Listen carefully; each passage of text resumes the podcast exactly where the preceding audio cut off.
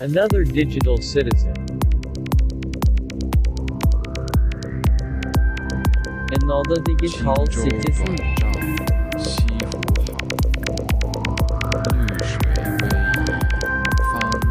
Another digital citizen.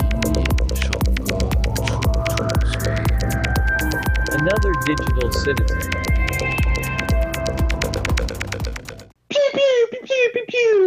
Welcome to another digital citizen. My name is uh, Fro. With me, I have Luke. Pew pew pew pew pew. Luke. Hi, Fro. Hi, everybody. And Pew. Pew, Pew. Pew. Church Pew. Church pew. What is that? It's like those big benches they have at churches. It's called a pew. Really? I didn't know that. Oh, you didn't? Oh, okay. Yeah. No. Well, at least that's what they're called here. And like, uh, you mean those long benches they have in, in Yeah. like And most of them have like the little pockets on the back for your Bible and everything like that. You know? right? Yeah. That's or, or your. I, I've always, growing up, called them a church pew. Which, yeah. Huh. Welcome to things I didn't know. A new podcast with me and Luke. The atheist tells the former Christian about about church pews.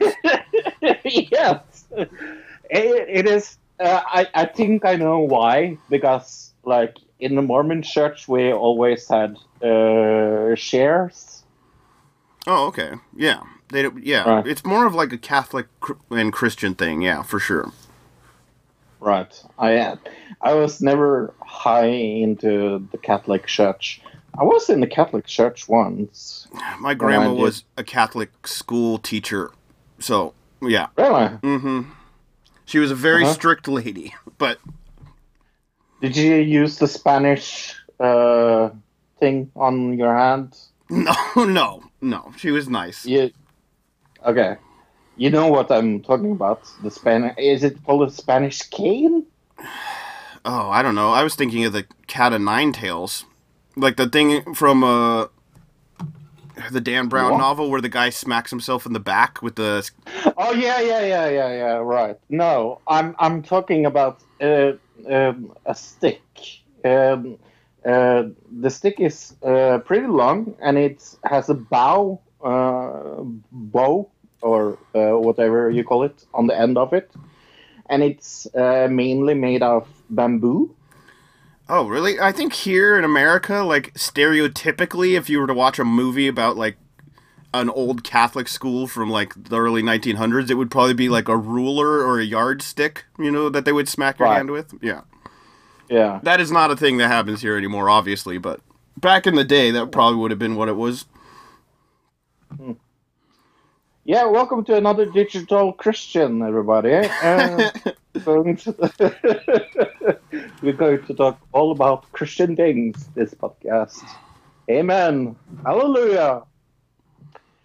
Uh, yeah, how was your week, my Christian brother? You seem like it flew by. I mean, having the debates on Friday and then having uh, the primary yesterday, and I just Mm. did a lot of work in between. So, uh, yeah, this week flew by for me. I don't know about you. Uh, yeah, I had a hectic week, uh, to say it mildly. Uh, there was a debate, really? I didn't see that. I did. I did. You did see the debate, yeah. Uh, it's almost kind of like Yeah. silly to even talk about since we've had a primary in between then and now. But we're, this is going to happen quite a bit uh, going forward. We have two more debates here in February, uh, or at least one more debate in February. I know that.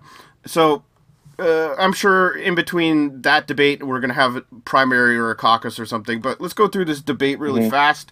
We're going to do this a little faster than normal because we got a lot of stuff to cover today. Mhm. Um, We have nothing to talk about this week. Absolutely nothing. Right. Uh, and not just in the news, we just have a lot to cover on the show in general, I think. Whew. Uh, I guess the place we should start is Andrew Yang, and we should really start because Andrew Yang has dropped out of the race. Uh, Andrew Yang no Oh. longer in the race. What do you think about that? Uh, it makes me a little sad. He was the one in the middle that kind of I liked the most. I think he said a lot of important things that nobody else was saying. Like, uh, Yeah. Trump isn't the source of all the problems. So he's he's a symptom of the Right. problem. He was the one that start was the first one I heard say that. Uh, the whole automate everything about automation. He's the only one talking about those kind of things. I thought he did good in this debate. What did you think? Uh, yeah, I thought he he was uh, on my winner list uh, most definitely. But uh, I just have to say right away, this was the worst debate so so far. Not not because it was like talking over and things like that. Uh, there was one person that did that all the fucking time, but we will talk about that a little later. Mm-hmm. Uh, but but I think mainly because it was just really, really, really boring. Uh, I thought there were uh, interesting parts, but yeah, it was pretty boring. But I thought, as far as ABC, the network that ran the debate, it felt more fair than the last debate. I'll say that much. Oh yeah, yeah, yeah. I, Like, I, I think on- ABC did a better job than that level, CNN. Yeah. Oh yeah, no, I agree to that. I, I just think I just think we are at the point where everybody is so in um, in election modus that they kind of uh, they they they almost do it automatically. So it sounds like very uh, like more more we have the, those debates, the more rehearsed it sounds. If you get my point, Okay. Uh. Yeah. So Yang. you understand what I mean? Uh. Yeah. Uh. Yang. I guess. Uh. Dropping out, like we said. Uh. So we're not going to see him anymore on the debate stage. Uh. Let's go Steyer next. I guess. You mean the interrupter of the week? he really did uh, just decide I'm just going to talk when I want to talk, and I don't care what anybody Yep. has to say about it. I don't care about the rules. I don't like. Nobody seemed to stop him or anything like that. There were rumors he was going to drop out as well, Fro, but uh, I'm reading this morning uh, quote from Tom Steyer. I'm dro- I'm not dropping out. That that is ridiculous. So Tom Steyer not dropping out. There are rumors. He has the it. money to. Yeah, I mean he has the money to keep on. So Right. Um I don't know. He seems like uh, from this debate, he just feels like uh, the biggest mark, like wrestling mark for Yeah. the other candidates. Like he's not he's just like a fan boy up there, you know what I mean? I totally get what you mean. It's a little like sign guy would be in the middle of the wrestling match. right, exactly. And but he's not really doing anything. He's just cheering on the other people Right. from like the side. Yeah. Go you! Uh, I guess this is. I'll go into something that ABC did that was bad. The the one guy's like, he asked uh, Bernie, uh, "What will you do if Trump calls you a socialist?" Bernie says, "Well, Trump lies all the time." And I thought it was a really good answer from him saying, "You can uh, Trump can call me whatever he wants. He's a huge liar. Nobody's going to believe him." right. And then ABC turns to e- everybody and goes, "Who else thinks socialism is bad?" Basically, was the question. right, right, right. Let's have a round on how bad, bad socialism is. Yeah. No, I, I totally agree. Uh, let's go uh, Klobuchar next. What do you think about Klobuchar? Um, do you know what? I have given her a, a lot of grievance before, and I I think she did one of her best debates this time. I thought she did fairly well. Um, I definitely I had her tied in the winners bracket with Yang, uh, but we'll get to the, our winners and losers at the end. Uh, she at one point almost cried about Mitt Romney's vote in the against Trump, uh, which I think we talked about the other week. This whole idea of like the Democrats lionizing these Republicans and warmongers. It's like, what are we doing here, Right. people? Um, let's go Buttigieg next, I guess. We're already there. Um, I find it very. I, I since we're kind of talking about the primaries in, in this, I find it weird how much votes he gets to be so freaking boring. I Uh, can't. I, I just. I, I, I, I just. I don't really understand what people see see in him, and especially this debate. I, I, I, I, felt he was very like. Like I, I've said uh, before, that he feels a little like a, a robot Well, I'll explain why I think the vote the votes he got when we get to the act- when we talk about the primary. We'll do that at the end of the news, just to let people know. Uh. In the debate, uh, he finally got pressed by the moderators, which he has no. I don't think in Right. a debate he's ever really been pressed like this, No. where. Uh, he she asked him a question. He does his platitudes, which he does. he did his, oh, we gotta lift up the country and put it on a pe- pedestal and pet it with a brush and give it a treat or whatever his platitudes that Pete does. You know, what I mean? like that's what his his talking points never mean anything. Yeah, And- no, no, no. and she I- I goes, agree. uh, "Yeah, but could you answer the question?" And he just looked like the most confused person. Like, wait, are you questioning me right now? I'm Pete Buttigieg. He had this look on his face that was just like uh, c- totally confused that she would ask him a, ba- a, a follow up question. I just don't think he's used to being pressed by the media, uh, which you should probably be if you're going to run for president. Um, let's go Warren next.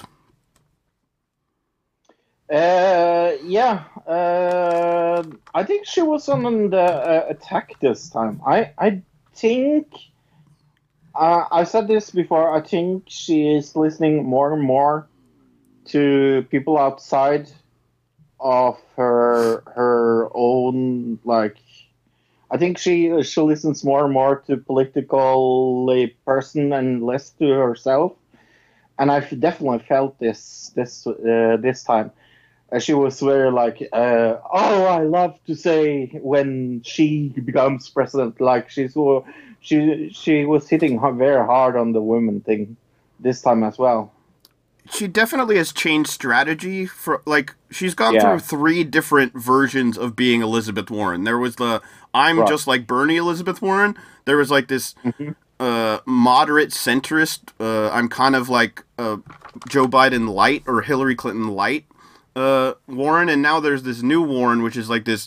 I'm the unity uh, women's rights candidate, and it. I don't know. It's it seems disingenuous in the sense that uh, she's. It makes her look kind of. I, I was gonna say two faced, but three faced. You know what I mean? Like she has three different faces, and people don't know really who the real Elizabeth Warren is. I think that's why she's falling off in the in the uh, the primary and, and in the numbers as far as the polling goes, because she's definitely falling off right now. I mean, we'll we'll talk about it when we get to New Hampshire, but Right. No, but I, I think that's the I think that's the main reason. I mean, uh, because it, it it seems like her message is getting more and more muffled. It yeah, I thought in this debate she fell in the background and really didn't Yeah. stand out compared to uh, other people. Uh, what about Joe Biden? Sleepy Joe? Uh, no, it was nice to see him hug Bernie Sanders. Other than that, I don't really have anything positive to say. that was probably the best part of the night because the the ABC moderator uh, might not have, she might not have been for ABC. The moderator uh, asked Bernie uh, uh, asked a question about Bernie again, just like they did in the last debate. But instead of going to Right. Bernie, they go to Klobuchar for an answer. It's uh, Mhm. hey, uh, oh, it was about Hillary Clinton again. Hillary Clinton Right. uh, says you can't. Uh, Bernie Sanders doesn't work well with other senators or something to that effect. Right. Amy Klobuchar, do you think Bernie Sanders can work well with other senators? And the crowd laughs, and Amy laughs, and everybody laughs because they realize, Right. are you trying this again? Didn't you realize how much trouble they got in last time for trying this bullshit questioning tactic? Right. And uh, But he, she she answered very good. I Right. think her answer was amazing. yeah, Klobuchar says, I, uh, I really like Bernie, I think, and Joe. Biden comes over and gives him a hug. It was a hug like, we know what's going on. We're on your side. Like Yeah. I, I felt Yeah. another thing that was happening in this debate is that Pete Buttigieg, like they, the three Biden, Klobuchar, and Bernie, uh, and maybe actually Elizabeth Warren as well, seem to all be like, Buttigieg is not in our club. He is Right. he is off by himself now. He can go do his own thing. He we're all united. Pete Buttigieg is over there uh, doing his own thing, and it I, it felt that way to me. Did you feel that? No, I totally, uh, I totally agree. I, I, I think, I think they are ostracizing uh, him a little, but I think that's, uh, I think there's two reasons uh, for that. I think it's because he's getting the votes, and and also he's not really a Democrat. I mean, Who Buttigieg? yeah, Uh, yeah. I mean, he calls himself a Democrat, right? But he's uh no, he's not. he's Republican light, if anything, right? Right? Yeah. Yes, yes. Uh, I'd. Yeah, I think we even talked about this last week. It's uh, when I was saying, "What if Mitch McConnell becomes a Democrat? Am I supposed to vote for her, him?" That's, it's not Yeah, necessarily yeah. how I feel about Buttigieg completely, but a little bit, but more about Michael Bloomberg. Like, if Bloomberg becomes the Right. nominee, he's literally was a Republican, racist Republican. Am I supposed to vote for that guy? I'm. I will not be voting for Michael Bloomberg if he becomes the nominee. I'm just telling everybody now. so get ready to be Right. mad at me for voting for whoever the Green Party is if Bloomberg becomes uh, nominee. Uh, up front about that. Talking about that, who who is the nominee for the Green Party? I I really don't know. I don't know either. Yeah. Uh, we didn't do Bernie yet, though. Well, I guess we kind of talked about Bernie, but Bernie definitely won the Right. debate. I thought. Ooh, definitely. Uh, He was good. yeah, he was on. He was definitely on the defensive after Iowa. Uh, Yep. I feel like a lot of. I think a lot of the. Uh, a lot of people who tuned in wanted to hear something about Iowa, and there were no questions about, hey, what, how do you feel about what happened in the process, this or that. That should have been a talking point that was brought up, but because the mainstream media wants to act like that's over and done with, and uh, it, there was hundred percent results, the they couldn't ask that question, even though no no real news source thinks that Iowa is a legitimate uh, th- was a legitimate count. The AP Associated Right. Press has come out and said we're not willing to make a judgment call on who won. The New York Times came out and said we're not willing to make a judgment call on who, who won, and they both cited that there were errors in counting. So right, uh, I feel like New Hampshire is basically the actual real first contest because Iowa is basically a wash. I would even say we should just get rid of that state because it's not it the contest wasn't legitimate, right? I totally agree. I don't know, you probably can't do that, but whatever. Uh okay. Probably not.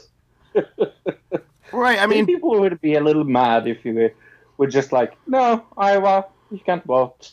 Well, it's not that they couldn't vote. It's like if if it's so screwed up, you can't decide who like what if, what numbers are real and what numbers are not because uh, the counting got so screwed up. It's like should we just nullify the results and just act like it you know it didn't happen, or should we redo it, or should we recount it, or yeah, there's a lot of choices here, but they're not doing any of them. The DNC has decided that they're just going to stick with what happened, right? So.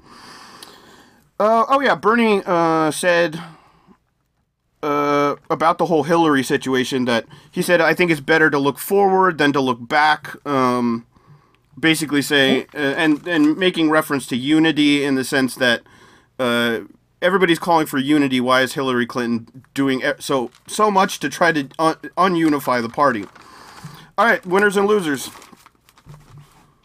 Uh, okay, um, what should we do first? Losers? Yep. Uh, my number one loser is the interrupter of the interrupters. Uh, I think I think uh, Joe as my second, and I don't know who my third would be. Okay.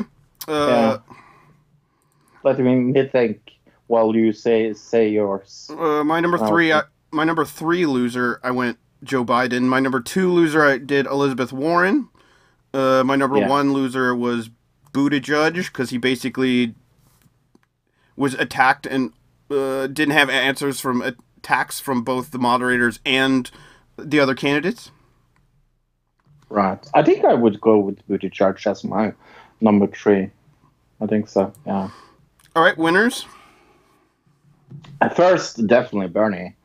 Uh, second, I think uh, I uh, ooh, I I think it's a tie between uh, Yang and and Klobuchar.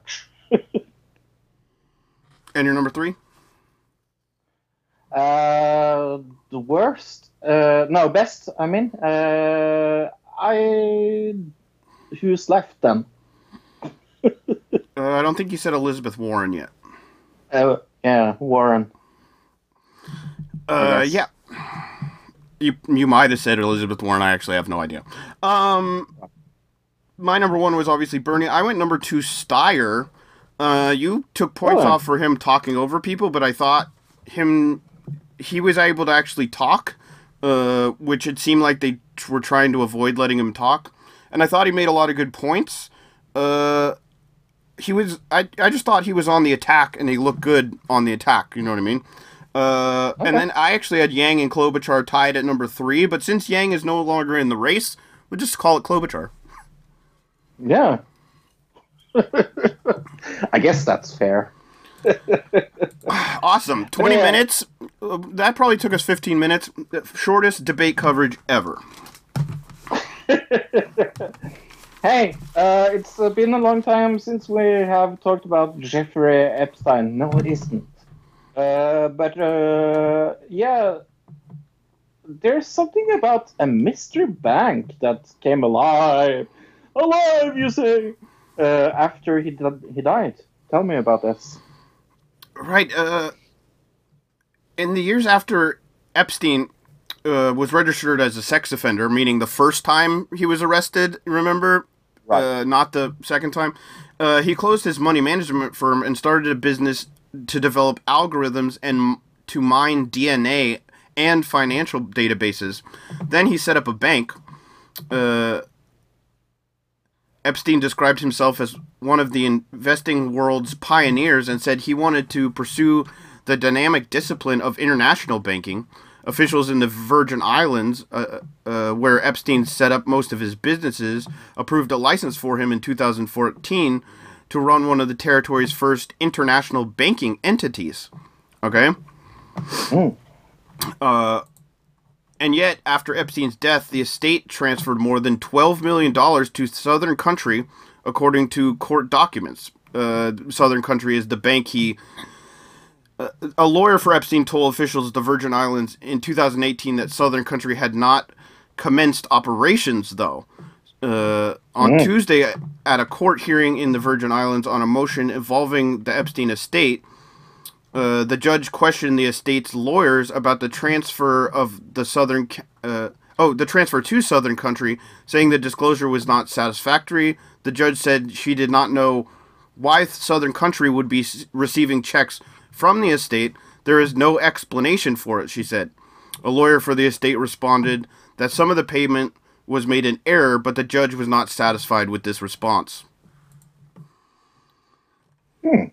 so there's a secret bank he has in the Virgin Islands, uh, and his estate is sending millions of dollars to this bank. Mm.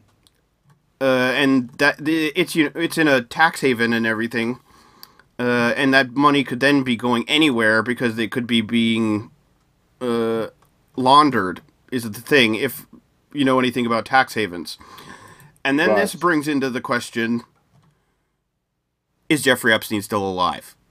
and is this money Right. for him and wherever he is? Right. What do you think? What do you think?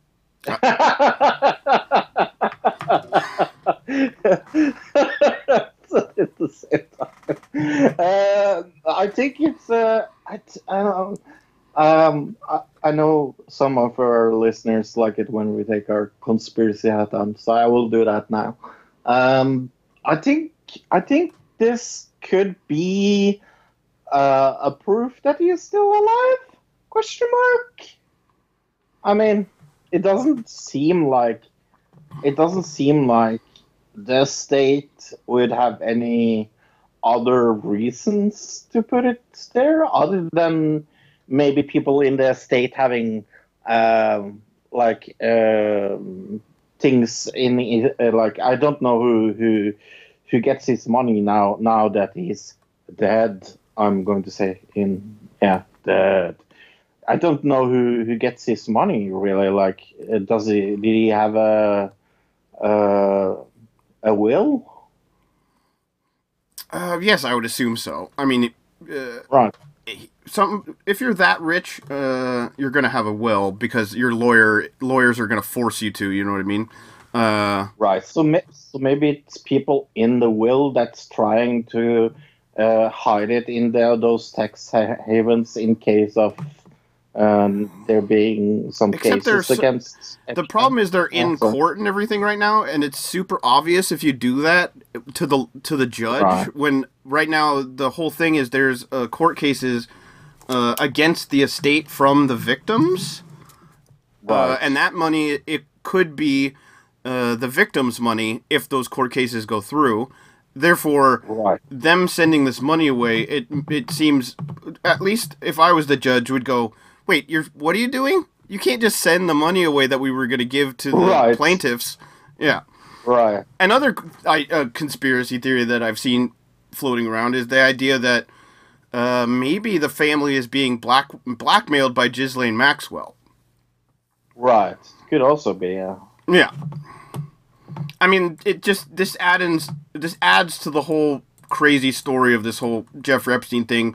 It just twelve million dollars to just be sent to a secret tax haven that he happens to have set up a international bank in. It's a little it's a little suspect. A little. Just a little, though. Just a teeny, teeny, teeny, teeny, tiny little, maybe. No, but I, I, I, I- kind of, uh, I kind of, yeah, I, I like the, I like the thought of him being alive. I mean, I like that better than him being murdered. So, again, who knows? Yeah, who knows? Uh, High Court uh, in Australia rules that Aboriginal Aborigines are not aliens under the Constitution and cannot be deported. You Hmm? see this from the Australian government has released an Aboriginal man from immigration detention after a High Court case decided Aboriginal Australians are not aliens for the purposes of the Constitution and can't be deported.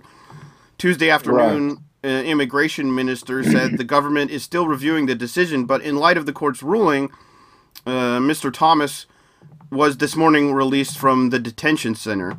The case is a major defeat for deportation powers, Home Affairs Department, and significant development in the rights of Indigenous Australians.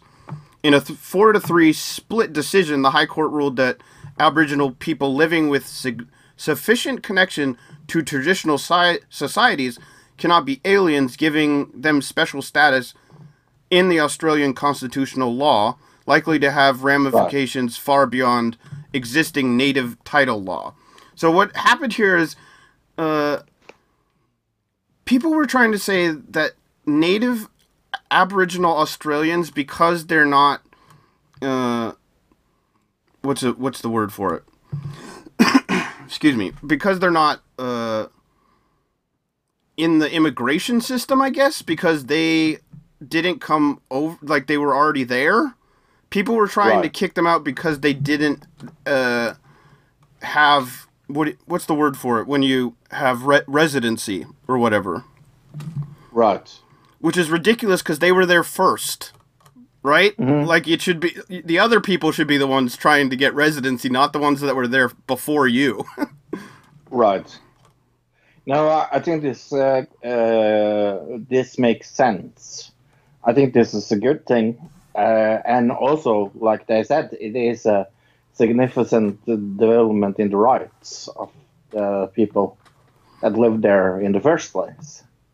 It's a little like Norway would like deport the Sami people. yeah, exactly. Or if Yeah. we were to deport Native American people, right? Exactly. It's Right. ridiculous. Uh, it says here uh, the majority recognize a new category of the belonger, somebody who is neither an alien nor a citizen, who owes allegiance to and are owed protection by the crown. Uh, yeah, Right. because they're still in the Commonwealth, I suppose. Right, right, right. As long as that's still still a thing. yeah, I guess so. Uh, but I, yeah, this uh, interesting uh, whole new category they're creating called the a belonger, which is not a citizen nor uh, an illegal a- uh, an alien or illegal alien of some type. hey, let's go to Switzerland, Switzerland, because Swiss uh, voters approve ban on anti-gay discriminations. Um, uh, Swiss voters on Sunday approved a referendum to ban anti-gay discrimination in a landslide, 63 uh, percent to 37 percent, uh, reaffirming an anti-discrimination law approved by the Swiss Federal Assembly in 2018. The reformed law make it illegally to uh, uh, denigrate, uh, di- disintegrate, or stir up hatred based on a person's sexual orientation.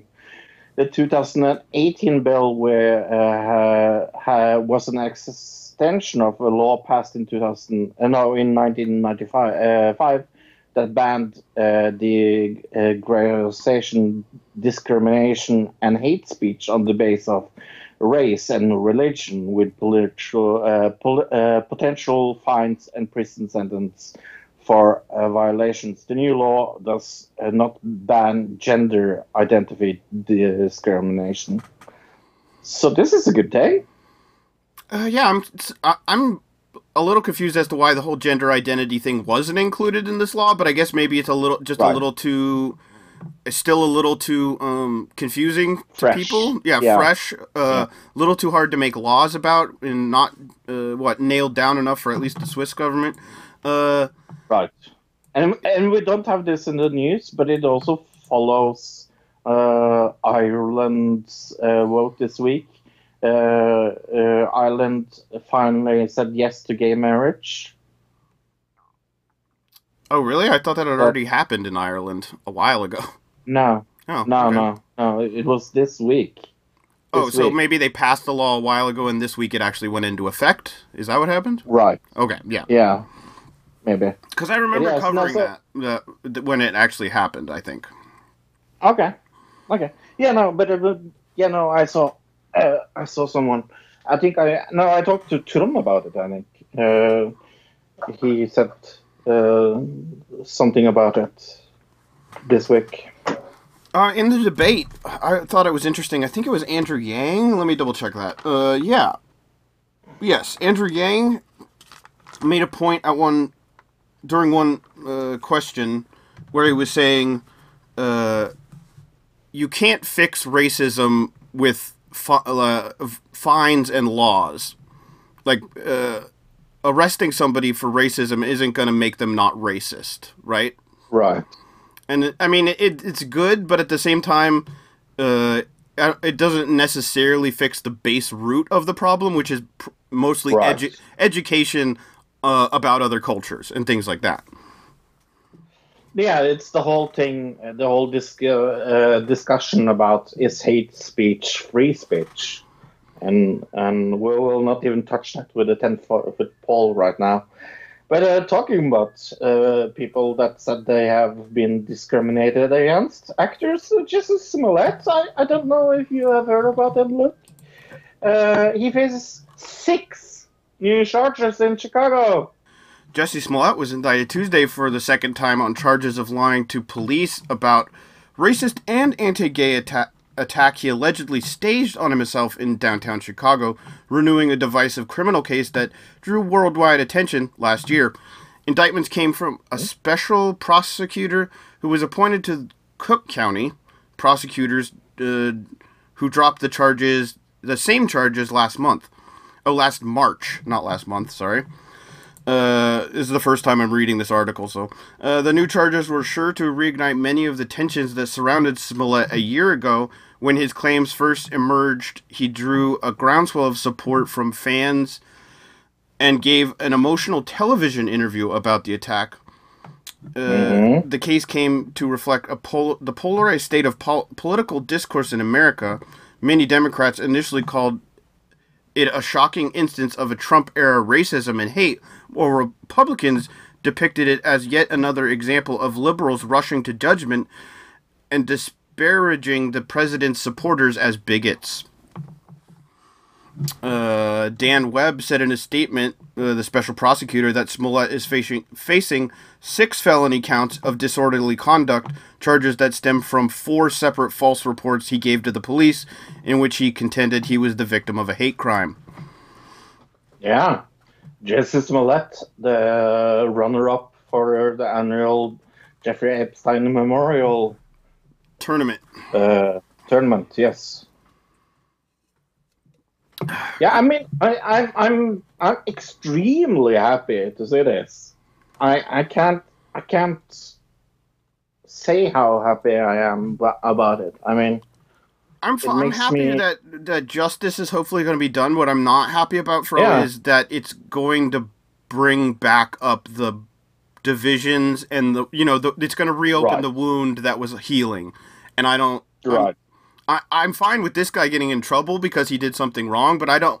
Him, he's going to create this whole division again uh, uh, of people, like it was talking about in the article, of the Republican side and the Democratic side, and Right. we already have enough division in this country. I think.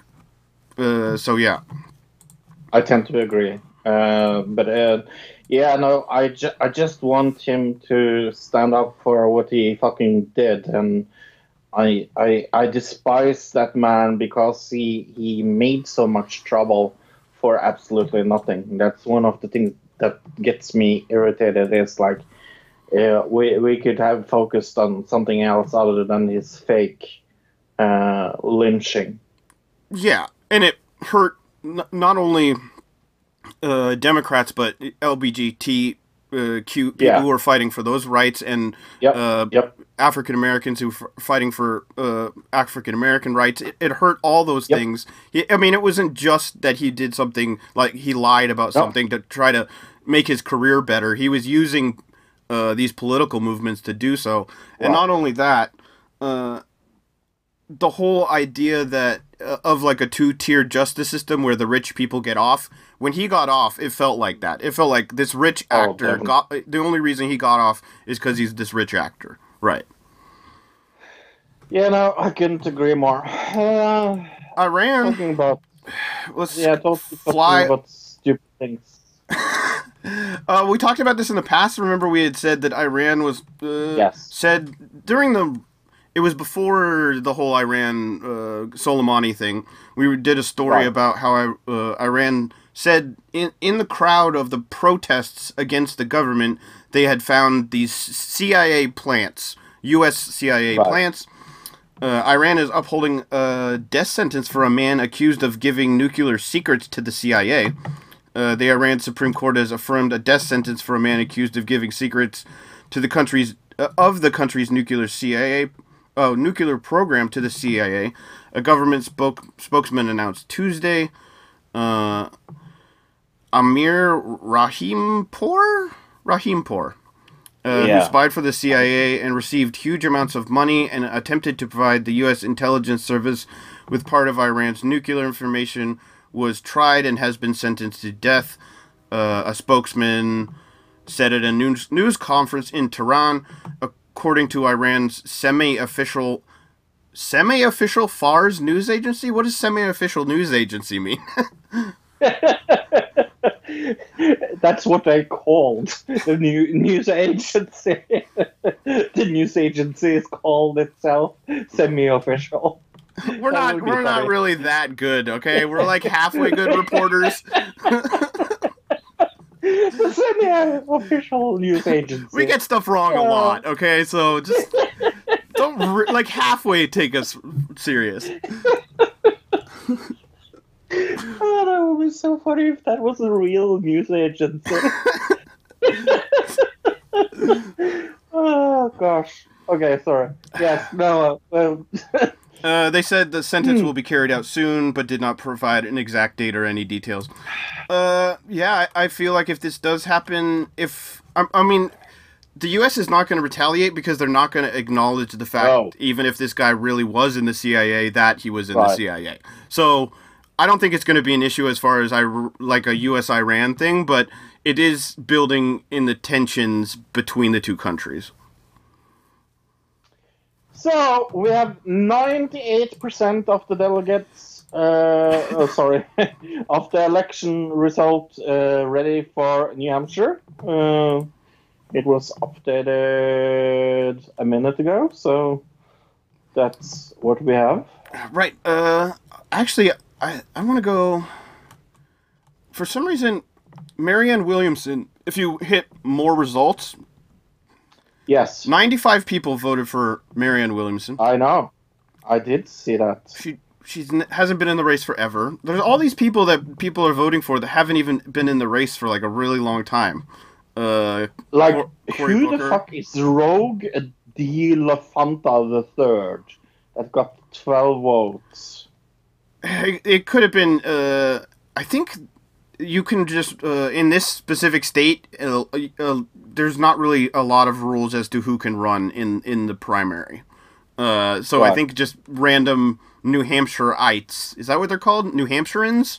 New Hampshireites? Whatever they're called. Sure. Hampshireonians? I, yeah, whatever they're called. Um, I think they can also, if they wanted to, they could run. A- And, you know, their friends, like, could vote for them as a joke kind of thing. Right. if that makes yeah. sense. Right.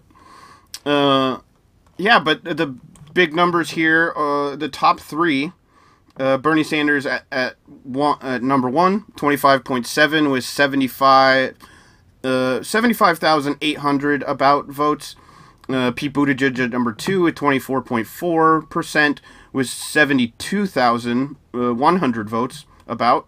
Uh, Amy Klobuchar at number three with 19.8%, uh, with 58,500 votes.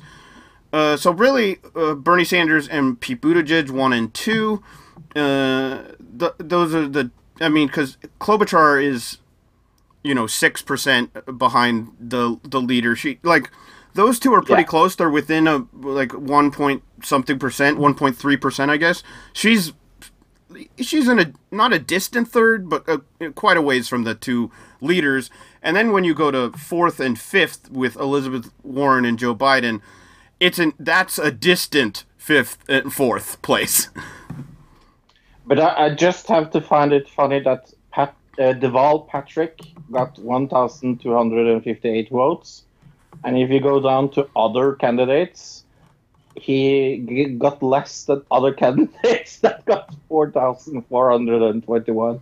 I think that includes write-in votes, so people who wrote in Mickey Mouse Yeah. or Bugs Bunny or anything like that include that's included Right. in the other candidates. So yeah, Right. um, yeah, but I mean, I think the big story to talk about here, uh, besides a Bernie Sanders win, but Bernie Sanders and Pete Buttigieg ended up with the same amount of delegates. Uh, so Mhm. in the delegate Nine count, votes. because of the bullshit Iowa stuff, uh, Buttigieg nationally, I think, is up by what two delegates, which is like nothing. You need thou- like a Two, yeah. thousand something delegates to actually get to the nomination. So, Right. uh, and in my mind, Iowa isn't even a real contest because it was so screwed up. Uh, and then when you look at those two at the top, and you look at the three after that, uh, Hmm. Joe Biden, after doing uh, horribly in Iowa, now doing horribly in New Hampshire, uh, he left New Hampshire without saying, like, without doing a speech or anything, Fro. He just left before the vote was even complete. hmm He didn't go Yeah, to that. Nevada, which is the next state. He went. He didn't even Mm-hmm. go to the next state. He went to the state after that, which I believe is South Carolina. Uh, so Right. Joe Biden not in a good position right now. I wouldn't be surprised if he drops out sometime soon um, to try to coalesce some of the support maybe behind a Klobuchar or a, a Buttigieg. The media right now. Harris also got votes, by the way. who? She's also out. Harris. Kamala Harris also got votes. Right. Uh, I mean, She's this is, also out. uh, Cory Booker, I'm not surprised by because that might have been within the time. Uh, I'm not sure if New Hampshire has mail-in ballots. So if you mail in your ballot, and then the person drops out in between the time you mail it in and when the actual count goes down, right? That that could explain it. But Kamala Harris and Marianne Williamson have not been in the in in the running for a while. So that one's just those Oh. could have been write-ins, I suppose, as well. These could all be write-ins. Julian Castro has some votes down here. Uh, but as far as moving forward from this, uh, everybody's talking Sanders, Buttigieg, Klobuchar. Uh, but looking Right. into the future states, Buttigieg has very little support. But do you think this uh, second place and the fake win in Iowa are going to uh, propel him in into the next states? Yes. I fear. I fear so, yes. I, I fear it as well. I know that um, all the media. I did watch MSNBC and CNN last night before I went to bed, and they were like, "Oh, Klobuchar, she is the greatest in the world." Uh, they were just fawning over her. Just oh, she, third place is the best place to be. She is the she she's got the momentum now. She's she's on the rise uh, after doing well in Iowa and now doing well here. And they're calling like they're they're trying to make a Klobuchar uh, comeback story, you know, like the comeback kid kind of story. Because Buttigieg in the future states has very little chance of doing well. These two states, Iowa and New Hampshire, are primarily uh, white states, right? And so Right. Buttigieg is going to do well there. Future state Nevada is uh, not, which is the next state. No. So I don't expect Buttigieg to do well there. The thing I was talking about earlier with Buttigieg, and you were saying, how is he getting so many votes? That's one thing. That's one thing about these two states is primarily white voters who are voting for Pete Buttigieg because he has very he doesn't have any support barely uh, minority communities. Uh, and the other thing is, remember a while ago, I want to say six months ago, eight months ago, I was talking about TV shows and I was like, this is like some weird Christian Democrat propaganda. Remember me Right. kind of going on that phase of TV shows that all seem like Christian Democrat propaganda. I think Pete Buttigieg is the Christian Democrat candidate.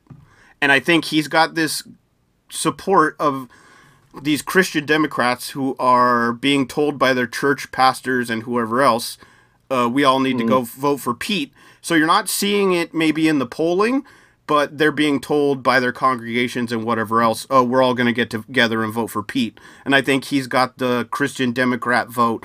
Uh, I think it's something that's not being talked about. I don't know. Do you think that's possible?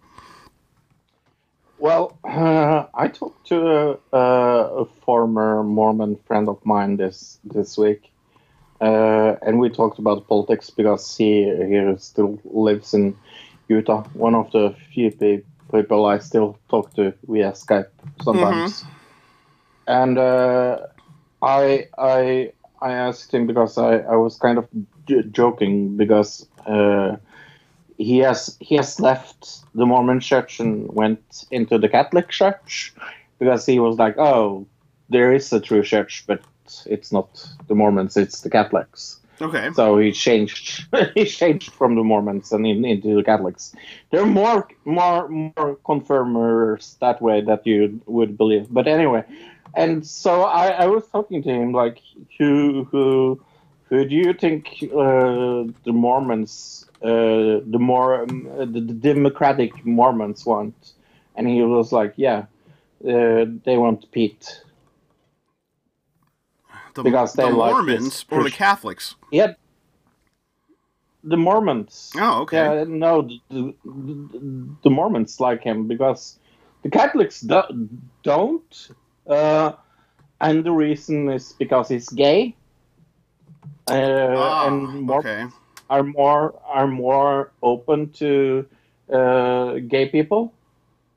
So, um, uh, but it's always been like that. The, the Mormons aren't very like very bashingly anti-gay. The Catholics are more anti-bashing Yeah, gay. it made me think the whole idea of this came into my head after uh, the uh, the debate before the primary, but last week we watched that video with the lady who was like, "Wait, he's gay? Nobody told me he was Right. gay." Uh, and I was thinking, well, Right. why why did she vote for him? Who at, at what how did she vote for him without ever knowing about him being gay? And I realized maybe her priest just said, "We're all voting for Pete." And they all went and voted Right. for Pete, and then she found out. Wait, he, he didn't tell me he's gay, right?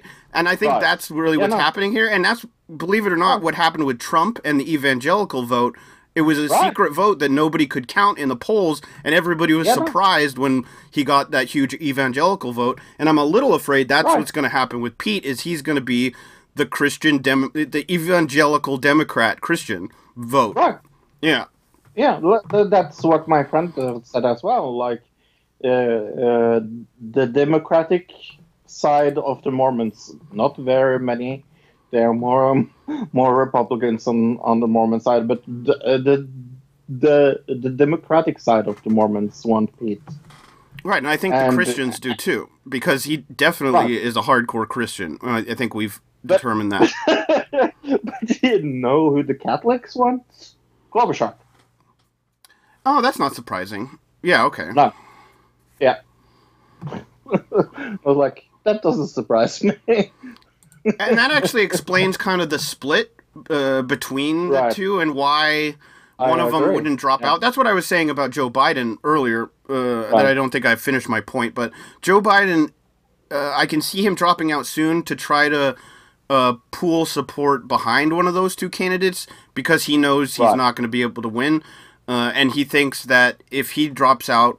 Uh, his support will go to one of those candidates, but I'm not sure. I think some of his support will still also go to Bernie. I think if Biden drops out, uh, it's not going to go all to Pete or all to Amy Klobuchar or all to Bernie. I think it's going to get split up a little bit. I I think you're wrong in that, actually. Really? Okay. That, yeah.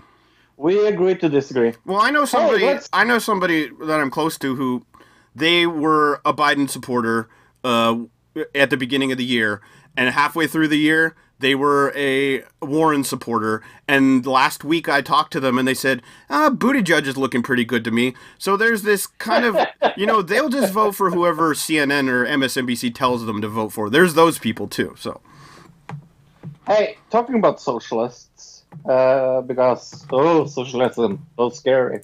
It's terrifying. yeah, terrifying. Uh, Chris Matthews warns of executions in Central Park if Central if socialism wins this election. Do you want to see the clip? yeah, go and give me a countdown.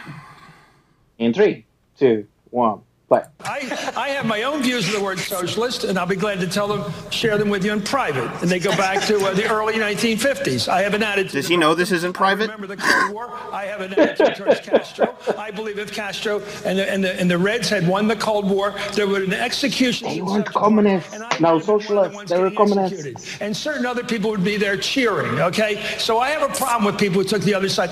I don't know who Bernie, uh, Bernie supports over these years. I don't know what he means by social. One week it's Denmark. We're going to be like Denmark. Okay, that's harmless. That's, a, that's basically. I don't remember ever hearing Bernie say something about Denmark, but that's fine. Pretty clearly in the Denmark. No, he said something about Norway. How do you know? Did he tell you that? I think he just talks about you know the his agenda calls those for, right? countries in general.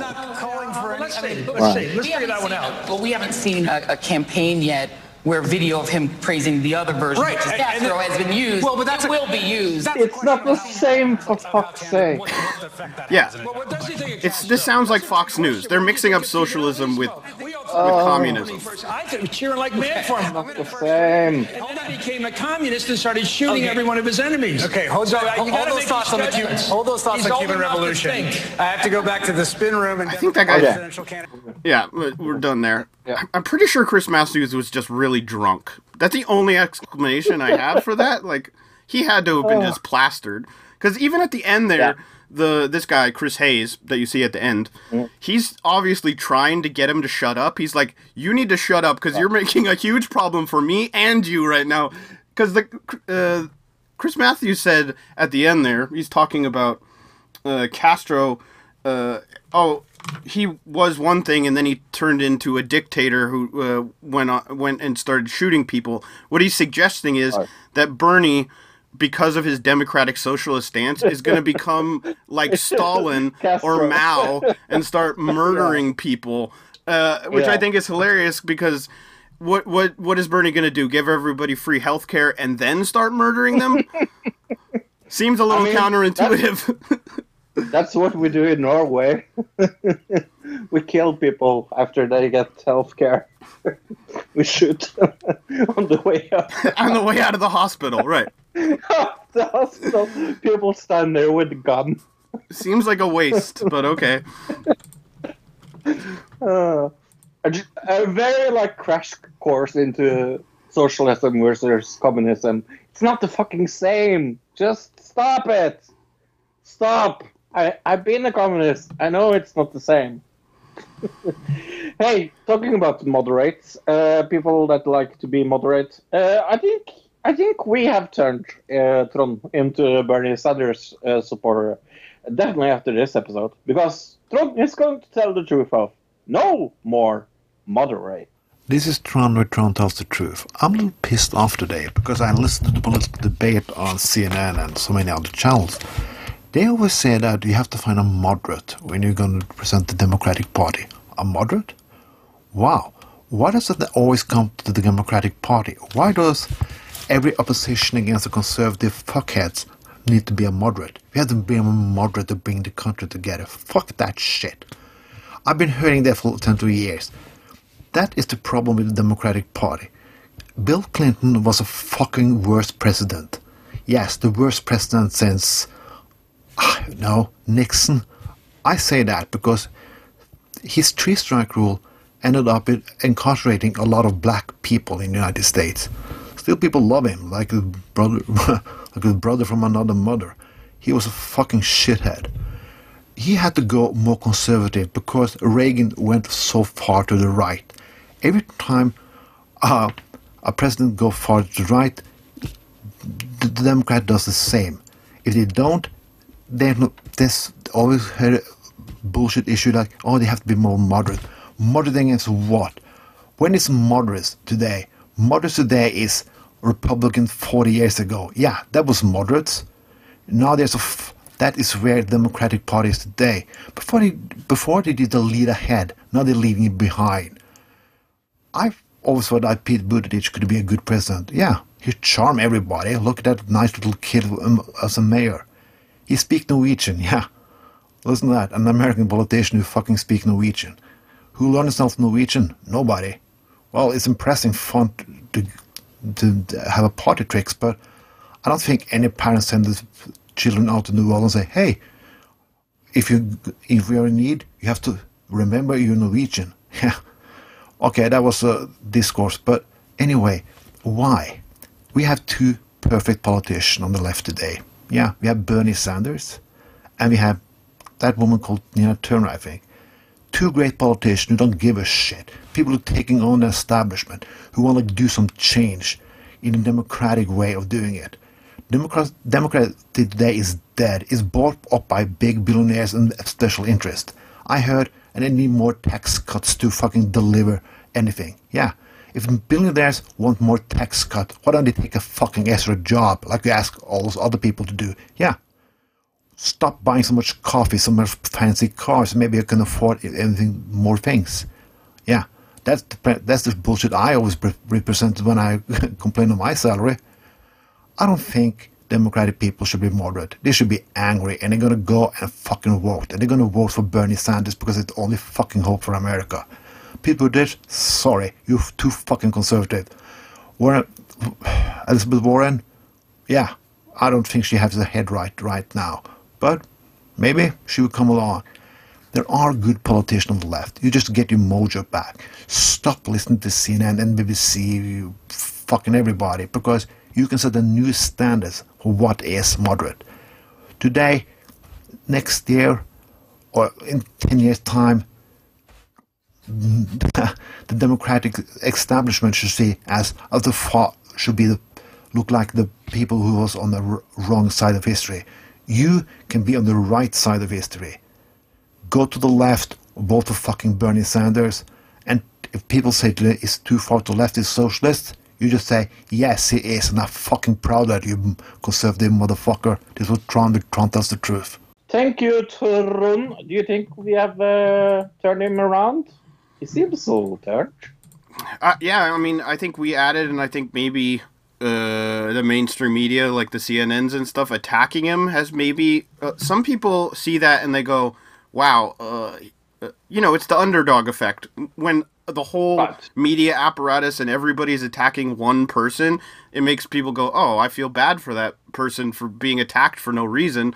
Uh, I'm gonna root. I'm rooting for the underdog, which is just a natural human uh, empathy thing to do. You know what I mean? So, I think a lot of people are turning around because uh, Bernie's being attacked so much. I agree. We have a email address. It's another digital citizen in one word at gmail.com. That's another digital citizen at gmail.com. Uh, we have a Twitter account. It's uh, podcast. Fuck, I forgot. At Podcast ADC, Podcast editing. We have a Facebook group. It's another digital citizen on Facebook. Uh, but look, we have uh, we are proud members of Pod All the Time Network. Uh, tell me a little about them. uh, that's right. Uh, Pod All the Time Network. Uh, go check them out on Twitter at Pod All the Time Network. Uh, one of the other podcasts in our podcast network is Three Ps Up in a Podcast, uh, which is a comedy news podcast uh, with different perspectives and unbiased opinions from all three people involved. So it's a three person podcast. Nice. I know somebody that started out as a three people podcast. Actually, I, th- I think I do as well. hmm, weird about that. Uh, hi Taylor. uh, okay, let's talk about Eurovision. Oh, we got some stuff from the to- Facebook actually. Oh, sorry, Facebook. Yes. Facebook under if you want to post underneath our la- the show from last week, uh, we will cover it on uh, on this week's show. Uh, and if you want to talk, if you want us to talk about something on next week's show, post it under this week's show. Uh, from Jeremy. This is about last week's show, clearly. Uh, you guys and your conspiracy theories, they're so silly.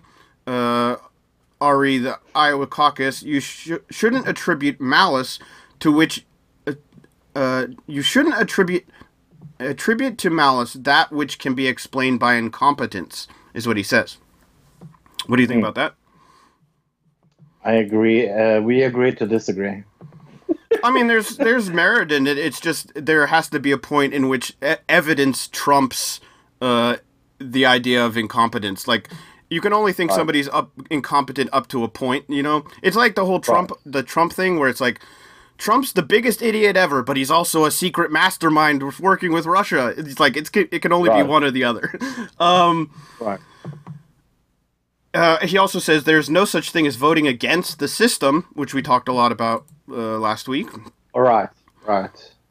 Uh, which don't agree. I don't agree with that. Actually, Magna responded to that saying, "Of course there is. That is sil- a silly statement.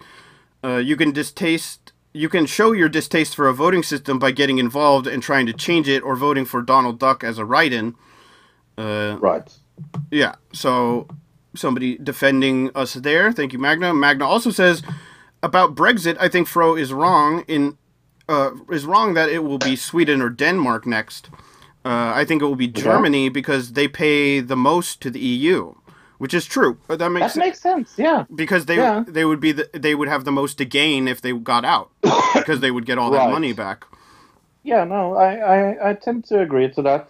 The only the only reason why I don't say that is because they still have Merkel in power. When Merkel goes down, as she will this uh, uh, coming election, I think there there is because the EU, to be honest, was Merkel's child.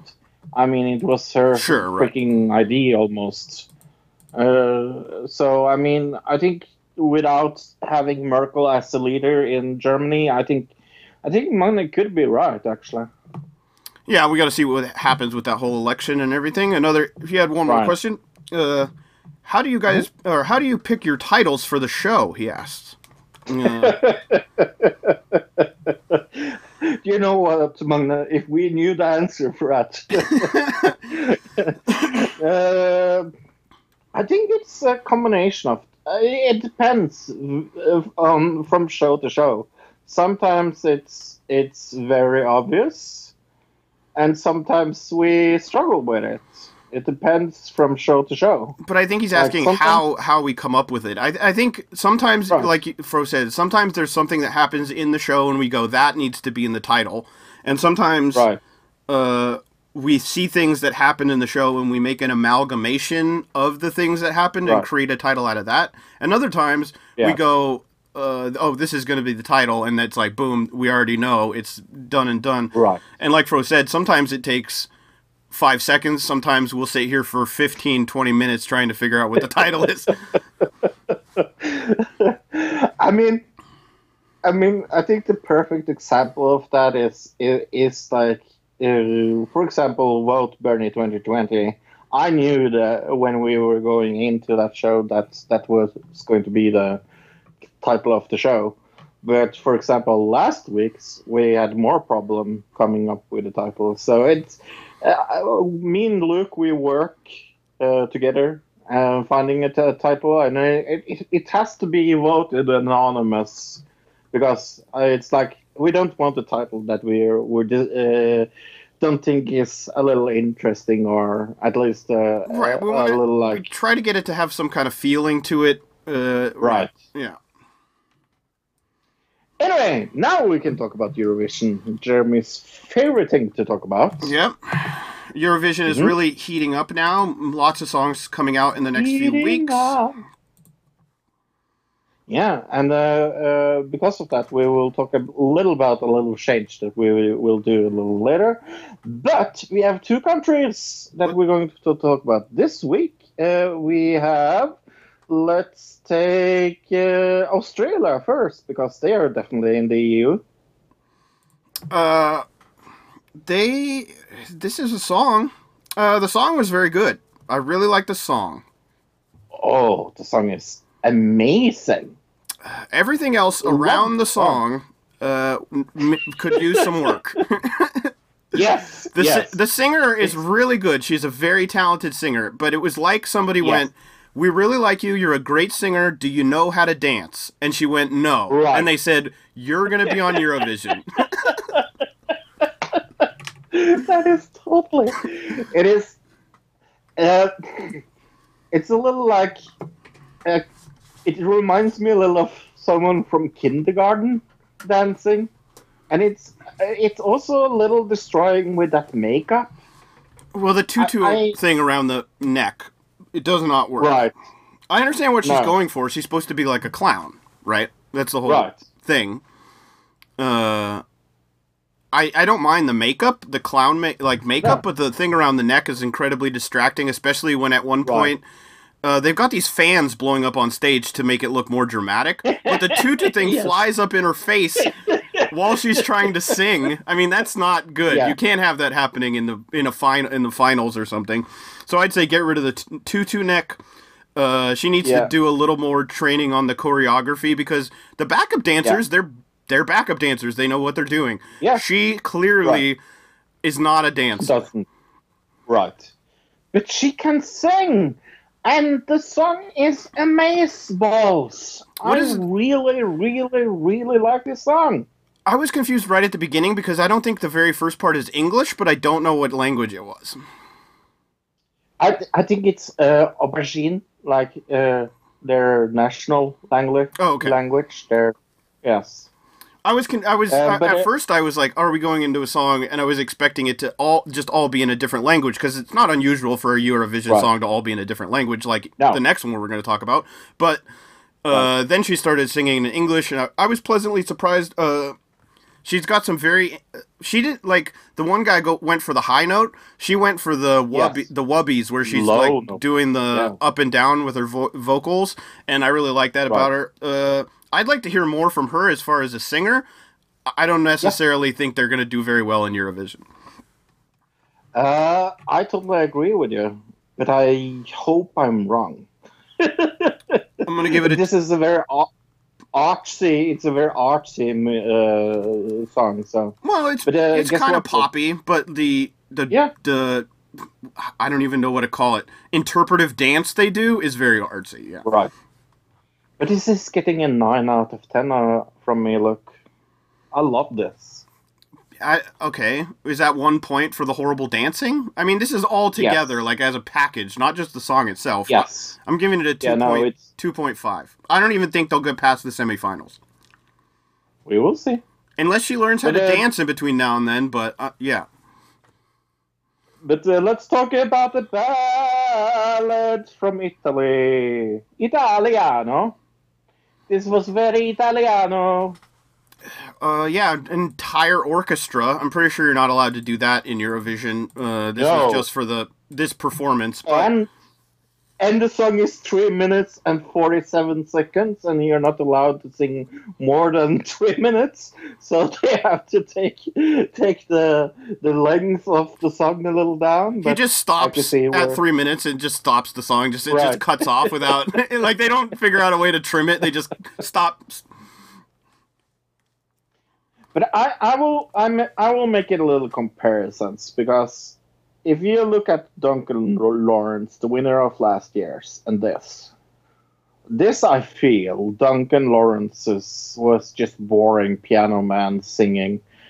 When when when when he goes to the verses, I, I don't like the middle part. The uh, the, uh, the I mean I, I I don't like the verses. I like the chorus he sings like with passion. You can see that he means it. Like he he he presses his la, la, la, la, la, la, like it is. He he means it. But uh, it's a, a little trite, a little boring, maybe. I mean, I don't know what the hell he was saying. It was all in Italian, but uh, Right. I would say it's boring because it's very monotone in it's the structure of the vocals is one note Yeah. all the way through. Um, I- mean, you can't like the, the thing is, I I'm trying to like get out of the idea that this giant orchestra is in front of him because it it makes it look more Right. impressive than it actually is, right? Right. Um, yes. I, but yeah, I think the the thing I had the biggest problem with is the monotoneness of it, the kind of flat flatness of the song. It doesn't really ever go really big, and uh, you need that in Eurovision to like get the crowd moving. Uh, but Right. it is like that kind of ballad that's won what the last two years in a row, right? The Well, yeah, well, n- not uh, not in in in the one that won for Israel. oh no, That right? the- Okay, not two years in a row. It was last year, and then two Right. uh, two years before that was the other ballad with the guy who was sick, right? Um. So yeah, I actually, if you look at it, if it went ballad and then she won for Israel and then ballad, so maybe he's maybe he doesn't have a very good chance now that I think about it. I don't. I don't. Uh, I I don't think. Uh, I think they will be in the top ten actually, uh, because it's very it's uh, uh, genuine in the way that it's very Italian. It's a very Italian ballad, and I think. I, I, I, like I said, I like the chorus. I'm not very like uh, when he presses his voice, it actually impresses me. But uh, I'm not going to give this better than uh, six for me. I just have a feeling that people in the world uh, uh, right now want something different. And I think that's going to come Right. out in the Eurovision final. We're going to see a song that comes out that's different so. than everything we've ever like Mhm. you know, something weird is going to win, like a death metal song from Finland or something like Right. that. Yeah. Right. Exactly. But yeah. Italy, I guess I'll give it I'm going to give it a 2. Correct. Cool. TV round, Luke. Uh, have you seen any TV? Because I have. Oh my gosh, we're already here. Yeah, um where should we start? I guess a return Brooklyn Nine-Nine season 7 episode 1 and and 2. And two, yes. Uh did you check this out? I did. Uh, why don't you start? I didn't like it. See, that's why I wanted you to start because I was not impressed by this either. I was, I, you know, No. I liked last season. I thought last season was fine. Me too. Something about Yeah. this season did not. It felt off. It just felt It not as funny. work.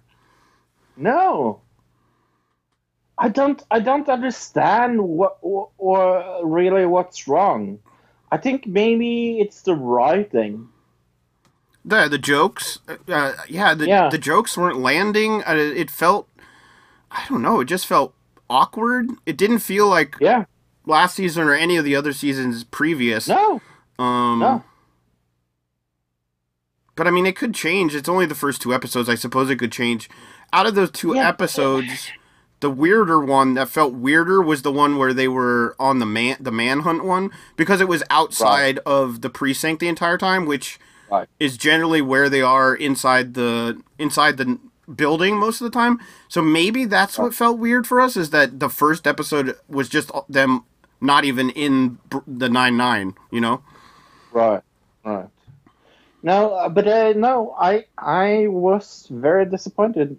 I gave this two first episodes uh, five. I gave it a six. I mean, I thought it was still decent, but uh, definitely not as good as any of the previous seasons at all. Not even close. Right. Hey, Luke, guess what you got this week in the United States? Oh, I uh, I don't know. Lego Master! Oh, I thought you were gonna say coronavirus. Um, Lego Master! I also saw this. Yeah. Why don't you go into what you I'm- thought? Because you enjoy Lego Masters much more than I do in the foreign versions. So why don't you say what you thought of the American version? I loved it! I loved it! I loved it! I loved it! I loved it! I loved it! It, it reminds me exactly of the uh, of the uh, uh, Australian version. Okay, yeah, It's because I haven't seen that one. the- I've seen the British Right. version, and it is.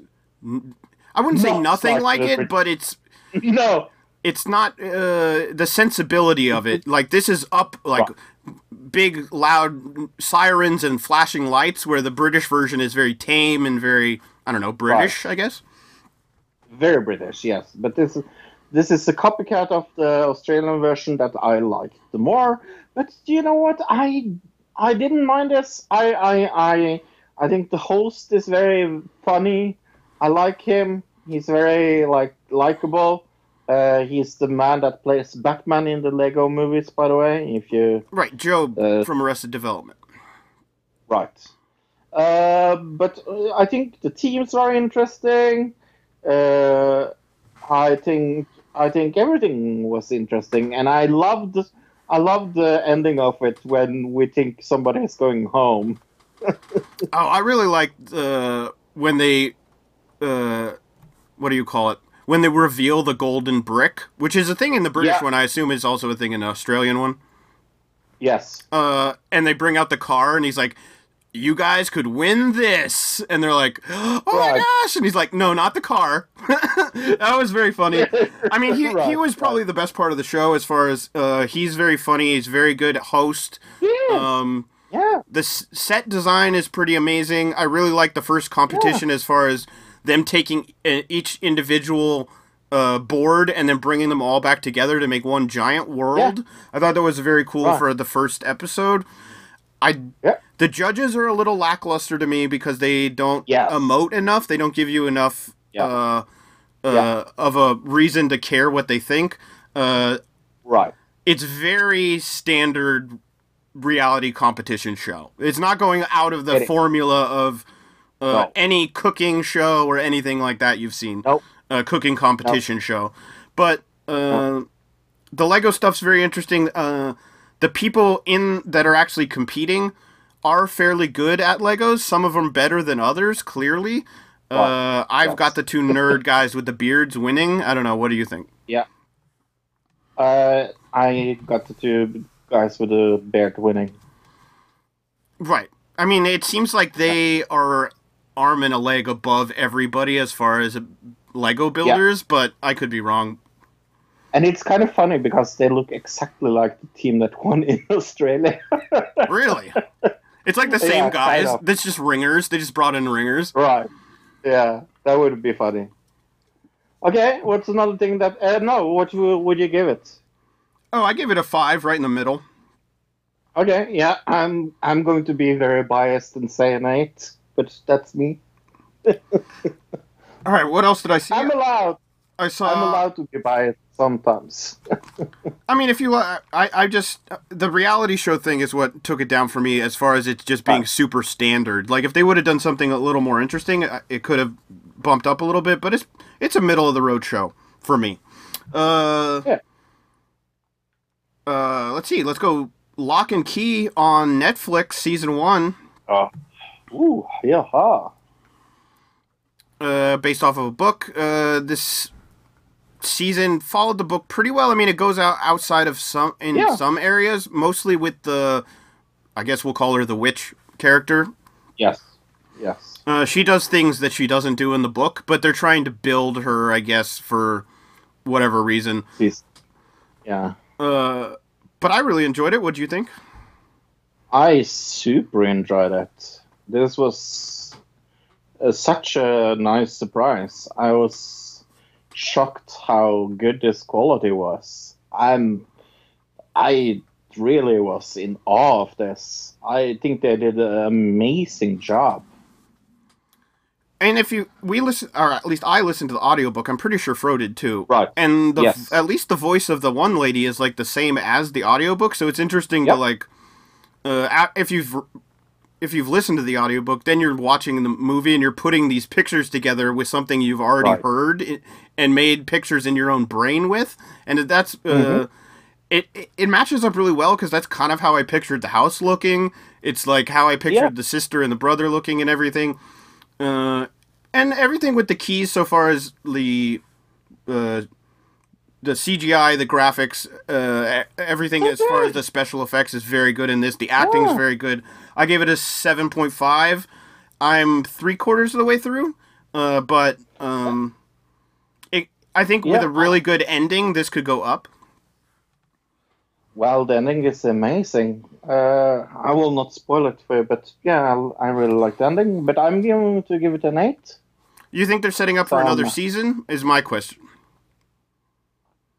Uh, yes. So they don't end it where the book ends. Is my question. I, I don't want to spoil that for you. Right. Okay. Uh, what else did you see this week? Uh, I saw the first two episodes of McMillions. Um, this is a HBO documentary show Mm-hmm. uh, about uh, uh, uh, Monopoly guy. contest. Sorry. It's about the Monopoly contest at McDonald's. Yes, and uh, how they screwed the system, and somebody was in charge of it and took took like millions out of the company and was an insider and things like that. This is a very interesting documentary. I liked the two first episodes. Uh, I think I will give it uh, eight as well. Did you see this? Uh, no, no. I just saw all the commercials for it. Uh, I could check it out this week Okay. though, if it, if you think it's really good. Uh, Yeah, I, I liked it. Yeah. okay, cool. Uh, let's see. What else did I see? I talked about that. Talked about that. Uh, The Sinner on USA. First episode of that. Mhm. Uh, oh, I guess first episode of season three because the first two seasons. We we both really like the first two seasons, right? Yes. And this first Very good. episode of this third season, I think, was the best episode out of all of the seasons so far. Yep. Yep. I am totally, totally with you. Uh, I'm. I thought I can't wait for this season. Like I, I, I literally like saw the first episode and I went, "What the fuck are they doing?" that's what I was about to say. It's like I. Uh, maybe three quarters of the way through this episode, I was like, "Oh, I know exactly how this show's gonna go," and then at the very end of the episode, it goes, "You thought you knew, motherfucker," and I like They that about it. you. Yeah, they trick. Yes. I, and I, if Yeah, if you can yeah. get me, I like it. Uh, I gave this an eight point five. What about you? I gave it a nine. Yeah, I freaking loved it. Of course, it's only the first episode, but I'm really excited Oh, for yeah. the season. Yeah, as well. Whew, it's good. Uh, what else did I see this week? I saw a very unfunny uh, comedy called In Depth. Oh, Indebted Indebted.